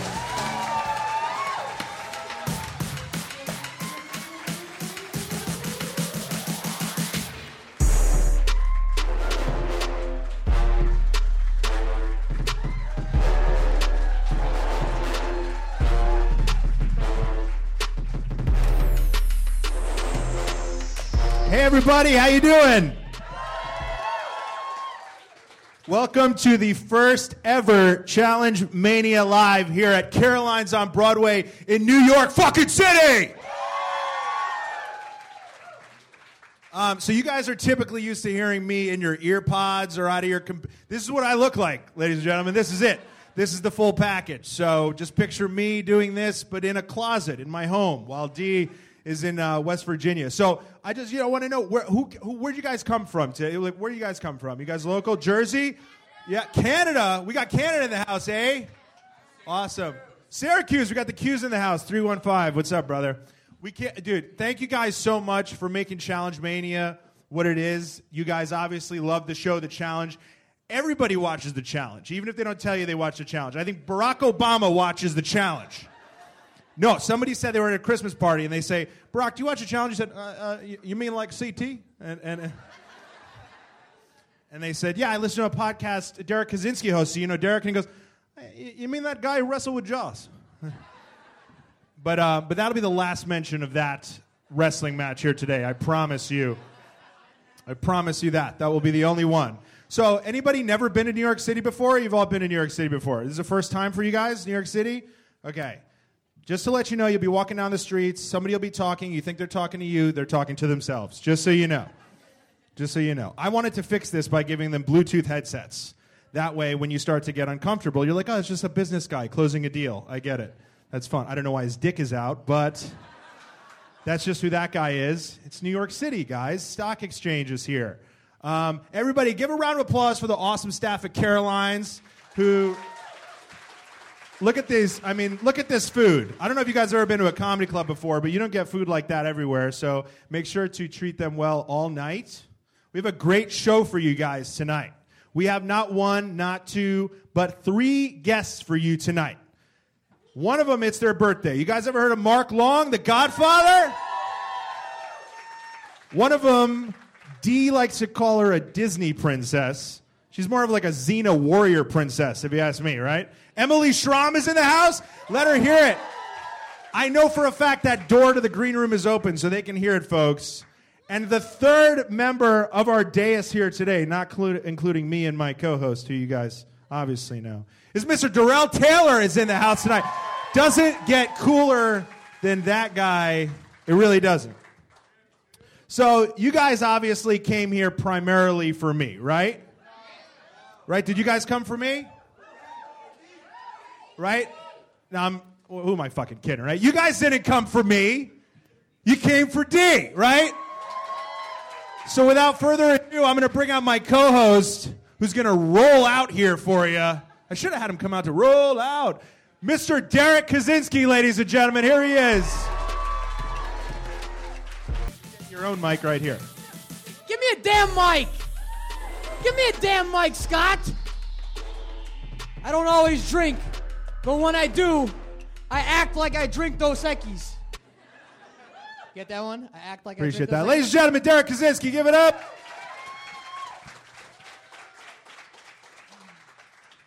Funny thing happened yesterday, D. We were, you were checking into the hotel, and uh, you you went to say your name to the person at the desk, and what did you say? You said, I feel like Vern. No, you said Kosinski. Uh, rest in peace. You said Kosinski. Oh yeah. And I said, Have I been saying your name wrong for 10 years? And you were like, No, I just say that. Well, well, I don't want to offend any people, but like we are in a comedy club and we can get a little racy in here, right? oh, yeah. That, that's what you guys do because you're a, a former stand-up comedian, right? Eh, you're always a I used to hate comedian. going to fucking comedy clubs because like you motherfuckers would always say shit that I pissed me off, right? It's always like a race joke or something. I was just like, ugh, you know what I mean? It's like irked me. Uh, so I haven't gone to any of Theo's shows in a while. Theo Von, ladies and gentlemen, that was a challenge reference. My man, my man, I think he hates me. Darrell knows why. Um, we won't get into that story. That's one of those stories. I don't Will we not get into that story? Should we get into that story? Should we find out why when I when D saw my tweet the other day that I was enjoying very much Theo's stand-up special and said he should come on the show, he sends me a text and he just goes, Theo hates me. And I go, why? And he goes, What did you say? I screwed him over. And I go, please tell. Do tell. And you're like, no, it's good. And I'm like, no, I'm gonna bring this up on stage. Yeah, that- so uh, let's Yeah, hear that, it. that nice, honest guy, you know, that everybody knows. Yeah, not with Theo. That was you? You're not honest when it comes to Theo? Yeah, I was like a really. Should I dirty- play Theo? It was like one of those dirty moves that nobody knows about. that I don't want to Derrick talk why'd about. you go and do me dirty? Thanks, Scott. there, You're making me really nervous. I'm starting to sweat. Next subject. No, seriously, you're gonna have to tell this story. What'd you do to Theo? Fuck off, Scott. I'm serious. Fuck off. We're not moving on until you tell us what you did to Theo. That's how this is gonna work. Oh God. Let Darrell tell the story. I had to fucking bail myself out so bad with Darrell with the move I made with Theo, or that I didn't make with Theo, and uh, I had to do my best effort to save Darrell because I then he'd want to kill me too. I actually think that people were giving me death threats, like, and it was him afterwards, right? So Theo? made it was all Theo. He created 40 Twitter accounts Yeah. just to give you death threats. So so here so here's the thing. Sounds like Theo. I'm gonna try to back myself up a little bit with this story because I do feel like an asshole because it was a, I did a dishonorable thing. I should put my Game of Thrones shirt back on, um, but it, it was it was really bad. So um, so uh, me, Darrell, and Theo had a a pact uh, going into fresh meat. You know, that's where Diem rest in peace Diem. That that's where we um, give it up for Diem. Where we all began. Um, so we had a pact, you know, that we were gonna kind of go to the end together, and we did. And I was kind of still learning from Theo and and Darrell, and I still kind of had like a. Uh, it's so- something I didn't like about Theo. It was, it was it was the jokes, dude. It was the racy comedian. And what's he ever gonna do with that? Anyway, right? But he, is he blowing up now? Is Theo blowing up? he's got a Yeah. Netflix special, man. He's got he's like in the Ro- the Joe. You guys like Joe Rogan? Any of you guys? He's in like the Joe Rogan family of comics. He's set. So I should probably side with him and not tell the story. No, you're telling the story. You're already in. You're in. God. All right. So anyway, long story short, like we made a pact. That's Theo telling you to tell the story. Oh my gosh, we have a ghost in the building. Um, so, so we ended up making a deal, and at the at the very last second, like I, he was really rubbing me the wrong way with these fucking jokes. He was making Coral cry and shit like that. Do you remember any of the jokes? Is there one that really stuck with you? No, they're just dirty, just making fucking Coral cry and shit like that. Got you it. And So- it takes a lot to make Coral cry because we all know she doesn't wrestle. What does she do? That's right. So you get where I'm coming from, right. right? To make her cry. Hurting my girl, right, in front of me. Right. So um, it came down to the wire, and in reality, it was between. We shouldn't have. We probably shouldn't have voted him in, and we ended up. Diem actually. Sorry, D. I know I'm throwing you on the spot now, but whatever. She's we did listening right now. I know. so you know. I know. She's the one that kind of brought us all here together, and Yeah. that's that's the honest to God truth. Like I really do think that we are all here today at this like borderline Comic Con version of the challenge because of Diem. You know, because if we're not selling her, celebrating her birthday tonight, like this is this challenge mania isn't happening. Um, so uh, So go back to blaming this entire thing on Diem. Go ahead. You were about to throw her under the bus. What did you do to Theo and why? I just I I I didn't know whether or not I should.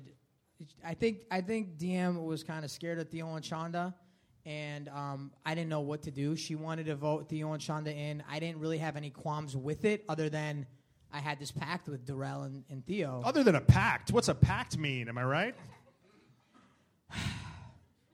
Fuck you, dude. This is the, like th- this. This story used to haunt me for like a really long time. I'd never talk about it, and uh, you know, here we are. Yes, hopefully, Caroline's on Broadway, New York City. Yeah. haha, jokes on me. We end up putting Theo and Shonda in. They get eliminated. Okay, he's pissed at me. Darrell's pissed at me because he's on the chopping block, and I give the other bad guys the the power, like Who were the other bad guys? uh, like Wes and Wes and Who? Kenny. Wes and Kenny were the bad guys. At the You time. gave Wes the power? Wes and Kenny. I gave Kenny and Wes the power, and we lost it. Um, and they voted Darrell, so it was Darrell versus Theo, which was like my alliance, all because I couldn't hold my ground and save Theo and let Diem essentially make the final call. Uh, Sorry, Diem. And um, but that's what happened, and I couldn't. I had. It took me a long time to like you know really live it down because it was like one of the worst things I'd ever done. I really like shook on it with them like a week before, and uh, you know like it, it was painful. It's painful for me to talk about now because like you just don't do that to people. Did you learn from that? Do you, do you no longer break? Was that the last pact you remember breaking on the show? Yeah. Someone in the crowd Why? went, no. Yeah. What do you mean no? What?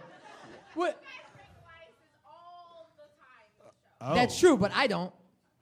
That was the one I did, but it, it, the, here's the thing. Here's the, here's the thing. You can't make promise if you make promises to. It's better to just leave things unsaid because then you can't say I told you that I was having your back.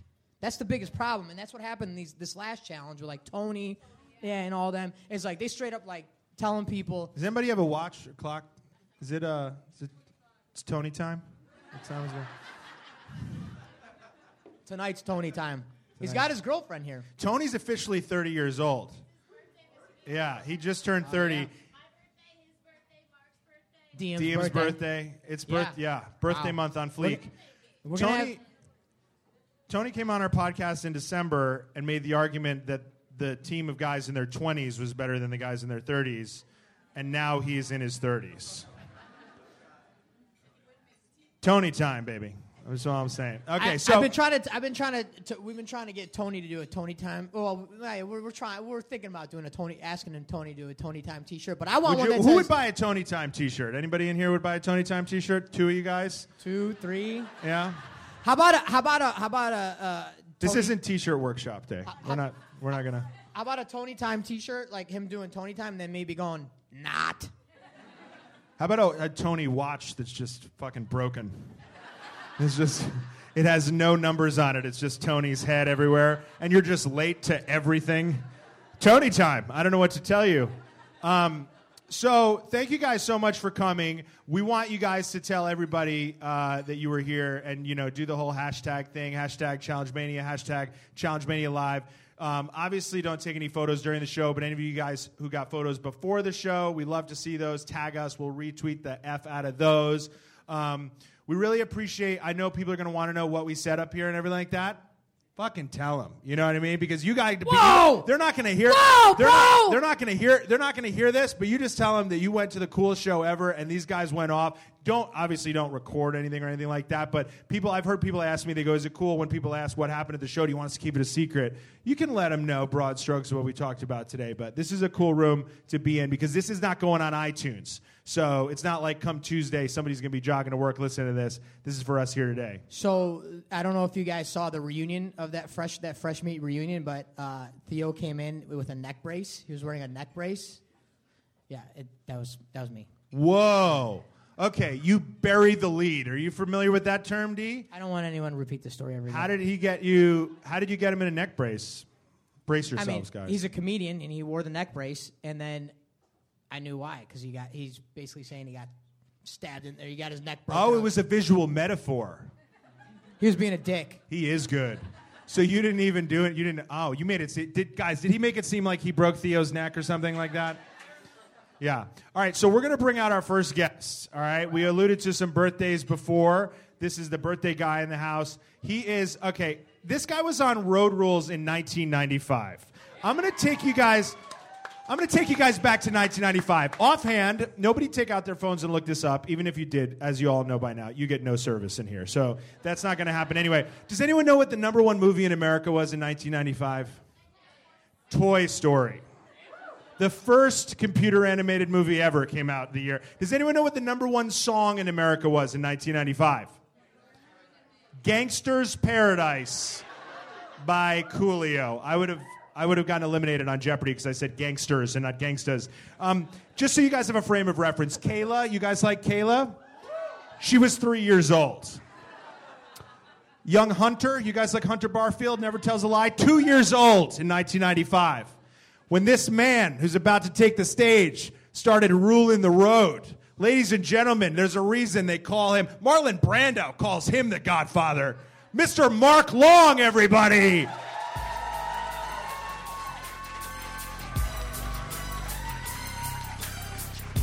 Hell yeah! Oh, wait for it. Here I go! There he is, ladies and gentlemen.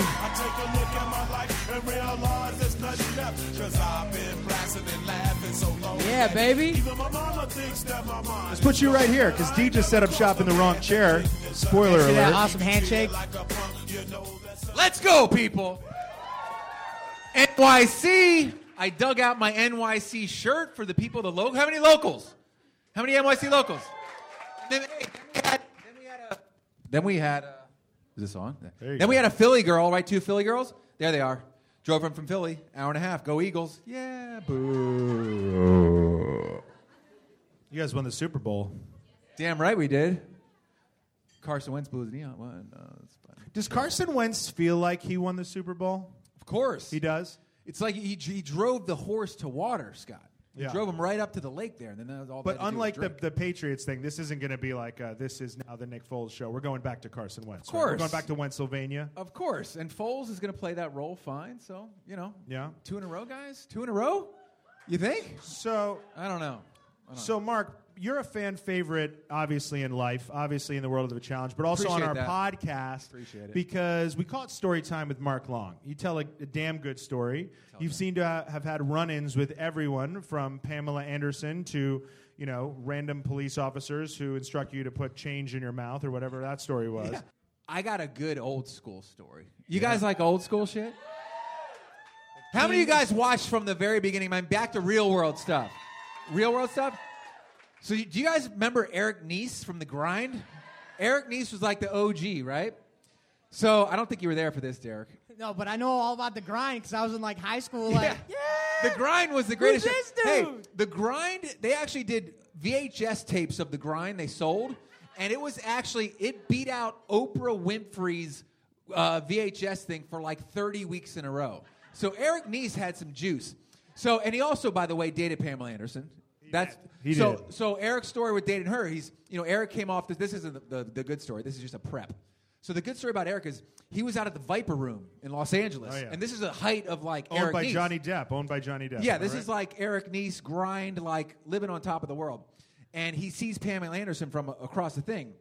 And he's like, wow, it's Pamela Anderson. So, but Eric's like super cool, right? He's like, I'm not going to go over there. Uh, and one of her friends comes over and says, hey, Pam Anderson is over there and would like you to come over and say hi. Any person in the room back then probably would have jumped and sprinted over, right, as a guy. Eric goes, no, I'm not going over there. He goes, you tell her if she wants to meet me, you get her ass to come over here. True story. So inevitably, Pam gets up and comes over, and they date it for like nine months straight. That's not the funny story. The funny story is so we did Battle of the Sexes 1, and we did it in Jamaica. Do you guys remember that? Remember the whole in the beginning where Puck spit on David's face? So we, I said this on the podcast, but we tried to work a deal out because they were going to kick Puck off. So we, we tried to work a deal out where, where, where we'd let David spit on Puck's face, like, like third grade, like a third grade, right? So like that equal out. So it ended up they didn't, he didn't spit back on, but they let him stay on the show. So Eric, Eric's claim to fame is he does all this weird shit. Like growing up, he did all this weird. Like when we do eating challenges, he loves it because he can eat anything. I see. I literally have pointed bugs randomly off the street. He just picks them up and eats them. He doesn't even know what they are. So one of his other things was, we were in the pool one day. Everyone's partying by the pool. You see Eric kind of shimmy up next to the the pool jet, right? And we're thinking, oh, you know, maybe his back sore, you know, something. So so Eric puts his ass in front of the pool jet. He then somehow takes in about three gallons of pool water up his ass. So then, so, I'm not kidding. So then he gets out of the pool with without a drop hitting the floor, and he goes, "Hey, pick pick something over there." And I'm like, "Uh, how about the the, the fire alarm thing?" He goes, "All right." He bends over and, like a fucking fireman, shoots the shoots the fire the extinguisher clear as day, like like you've never seen. So because we all are fucking idiots, we're like, how do you do that? You know, we're like, I want to do that. So you you picture it. Everyone's boozed up. So we're then all trying to put water up our ass and, and shoot it. And one of the guys, one of the guys that thought he mastered it, did it, got out of the pool. He will remain nameless because he would be so pissed if I told him or told it. I just, told, I just, I just confessed to the worst story I could tell. So He just- he he tries. What's to, their name rhyme with? Uh, uh, Butarian. Okay. So he tries to do it, and literally, it looks like a baby just shits all over the wall. I mean, it was shit, orange juice, uh, anything you say. So then, so then everyone else tried tried to tried to do it. It just miserably failed. But it was a it was a true good Eric Nies story. And then I have another old school story. We have time for, for one more. Oh yeah. Do you guys remember Puck? Do you guys remember Puck? hold remember- on, hold on, bro. You might need one of these. Yeah, crack me one open. So Puck, who's got fifty thousand stories. Tupac related stories. When I, I said this on the podcast too, but just because we're live, first time I went over Puck's, he said, "Listen, you can't come over unless you bring me a rock." He's like, "But it can't be like a little rock. It needs to be like a rock like the size of a football." And I'm thinking, "What the fuck's he want rock for?" So I pull up to this guy's house, and now I know he's got literally a fucking mountain of rocks in his front yard. So everyone that came to Puck's house had to bring a rock. So that was my my. So Puck got kicked out. You remember? This is such a bad story, but it's good. Um, he got kicked off the show, and they said, "Listen, you can stay one more night, but in the morning, you got to pack up your shit and leave." And he's like, "All right, that's fine." They would never do that today, by So- the way. No, no. So Yeah. in the morning, he gets up early. And do you remember those old school, like half gallon milk cartons? You know? So Puck takes the milk carton out as a final hurrah, and he dips his nuts in the milk and lifts it up and shakes it around, sets it back in the fridge, and he goes, Mark, and I sat there on the couch to say my goodbyes. He's like, I watched this one come out and pour cereal. I watched this one come out and put it in their coffee. And he's like, and I just sat there and laughed. He's like, that was my final fuck you to that whole house, which I thought was awesome, right? So, so that was that was my Puck story. But the guy, I, I still today, everyone's like, "Hey, where's Puck?" I'm like, I don't know where Puck is. Puck could be in jail, which I know he's been before, right? Uh, he could be a, a millionaire inventing some weird shit. Uh, that's another thing when I was there. He co- he was covering everything in fur. So anything in his house, the remote control covered in fur, his cell phone covered in fur, his dog leashes covered in fur. He had a Chihuahua that literally, I don't know how. I mean, he's like the dog whisperer. This Chihuahua would do anything you that, that he asked of it. And his house was literally, they did a cribs on it one time. It was it was like the Beverly Hillbillies does cribs. The pool, the pool in the backyard has had like two feet of water only in it, and it was green with like beer cans all in it. I think the dog took a shit while we, while they were filming it, and he literally just looks and then just picks it up with his bare hands and throws it in the yard. So that was that was my experience with Puck. But he would also, because he's got that tenderness inside of him, he would also every once in a while write me a hand letter and mail it in the mail with like an old time antique stamp. So as weird as he was, he had a sensitive side, A- and it sent me weird shit. So, but anyway, I got a- to Puck. I got a couple weird uh, Puck stories. Give it- yes, yes. All right, man. I mean, like, this is a fucking weird bird. Like, as weird as I they wonder come, if I've right? heard of him. So, all right, so he came on the podcast back when I was doing Ultimate Challenge Radio, right? And he like, first he like, you know, tested me. I asked him if he'd come on. He was friends with Katie Doyle. Yeah. Like he picked us up from the airport in her car one time, and he was like irate. He was like, "Get in the fucking car, I gotta go," and his like neck was like fucking about to explode. And I was like, "Is this guy like made of fucking stone? Like, what the hell is this?" He's tuned up at all times. I was like, "What is this thing?" You know what I mean? It's a I was puck. like, and he was just like, he, he, he didn't even he looked like he wasn't even real. Like his head was like looking like it was gonna fucking just like explode with veins and like he looked like a scary like mutant. You know? That's Puck, dude. And he was like, get in the car, and like and like Katie Doyle like couldn't drive a car for like a long time. Like she was scared to drive or something. It was so weird. All right, so we get in, man, and I'm just like my first experience. He fucking drops us off and like leaves, and like I drive Katie back home. It was I was weird, weird as hell. And another time, I seen him at a barbecue. He didn't even tell you why he was w- hurrying you. Yeah, he he just was- left. Yeah, he dude, he He's like got- he's in a weird listen. shit, he guys. picked us up in the airport, He's buying fur. and then dr- and then in Fur Katie to Doyle's Fur's house. car, as if like he had had her car, was like borrowing her car for like months, and then he was like, "Take your car and get the fuck out." Like I'm picking up from the airport. I'm giving you back your car.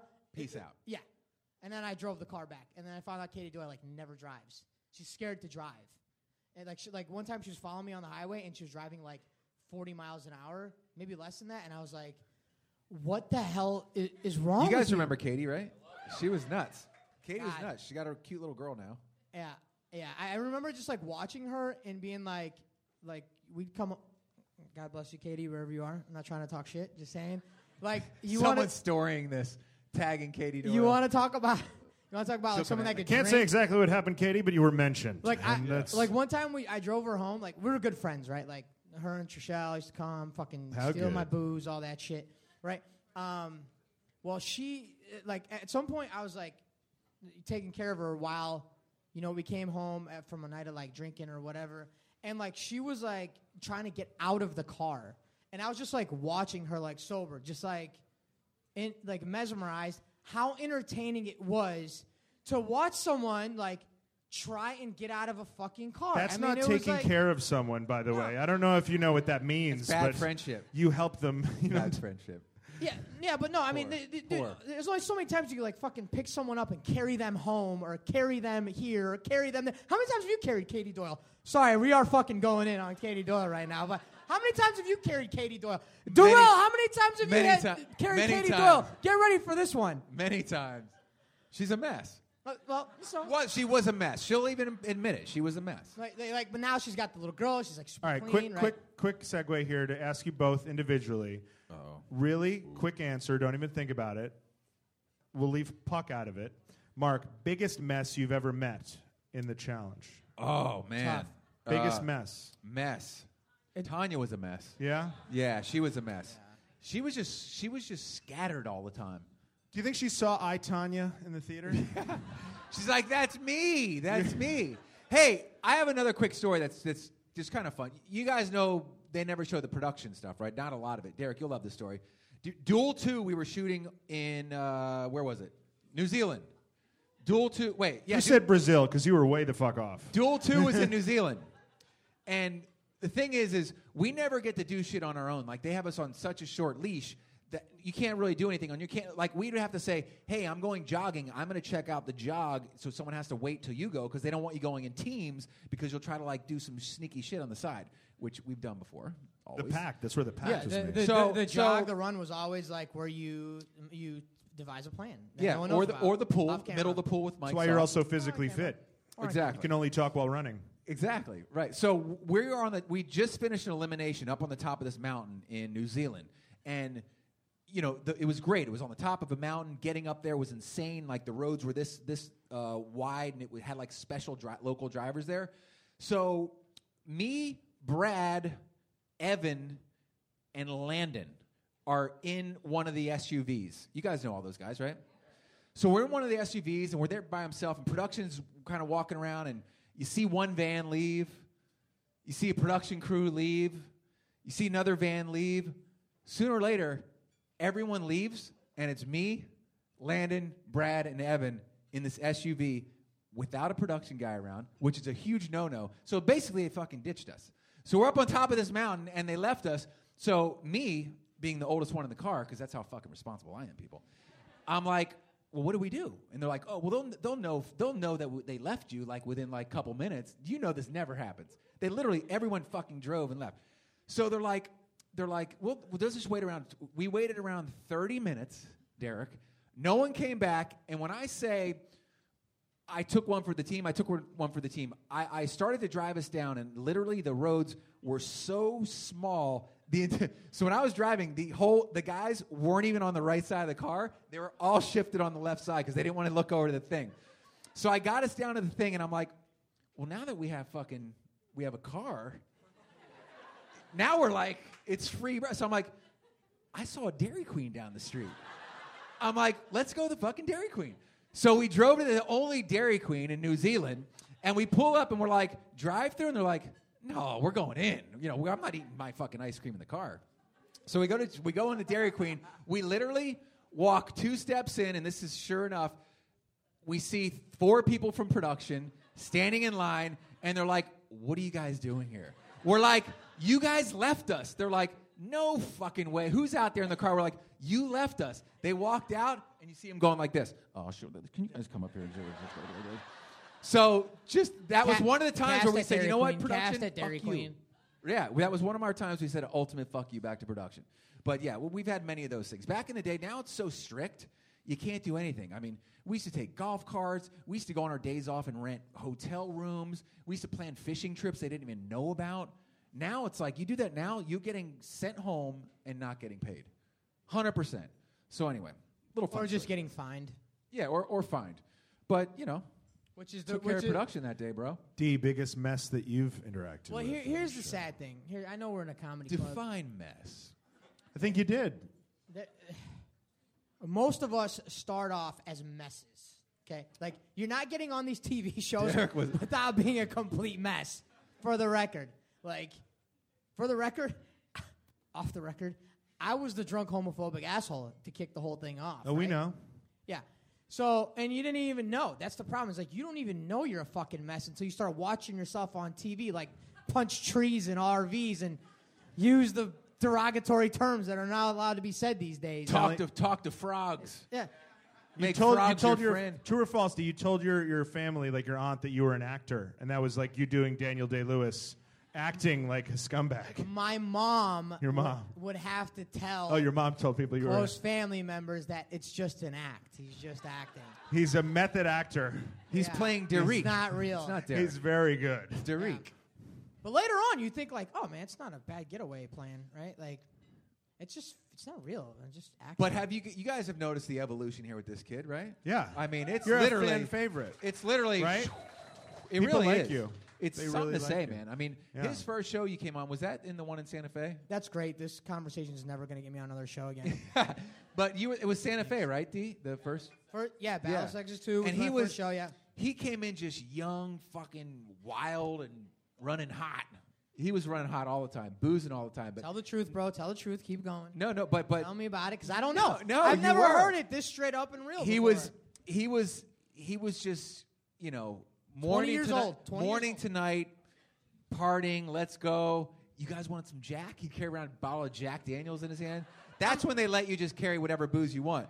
But again y- you know i think the viewers and you guys could always see the silver lining around d which people love and have grown to love. So that's you know everyone's young. It's just that's the phases you go through. But that's why sometimes you guys you know identify with some of these cast members. Is like you guys were all young too i'm like oh i remember being like that or i remember drinking like that so it's just the evolution of the show who here le- doesn't love d come on come on Thank you. Um, the fact here, here- here- I've said this before too. The fact you guys seen the the D Rock uh, elimination with uh, English Boy, right? I mean, how how I'm not familiar with it. What are you talking about? Was that this year? I my DVR clunked out on one week. How insane was that, right? Right? The fact, the fact from that alone, this guy doesn't get the fucking phone call every time after that is an absurdity. Am I right or wrong? He should be the first one on the list. Instagram that. Yeah, no, no, no. He hates when we talk about him, but it's true. It's true. It's true. Um, let's bring out our next guest, everybody.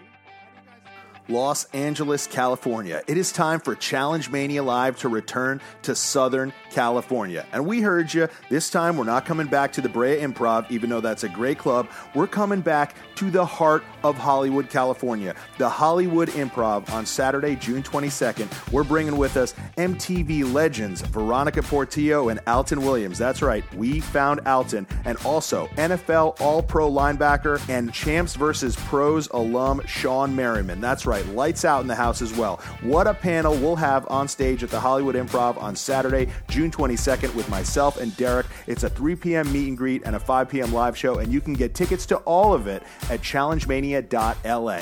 We will see you in Hollywood on Saturday, June 22nd. All right.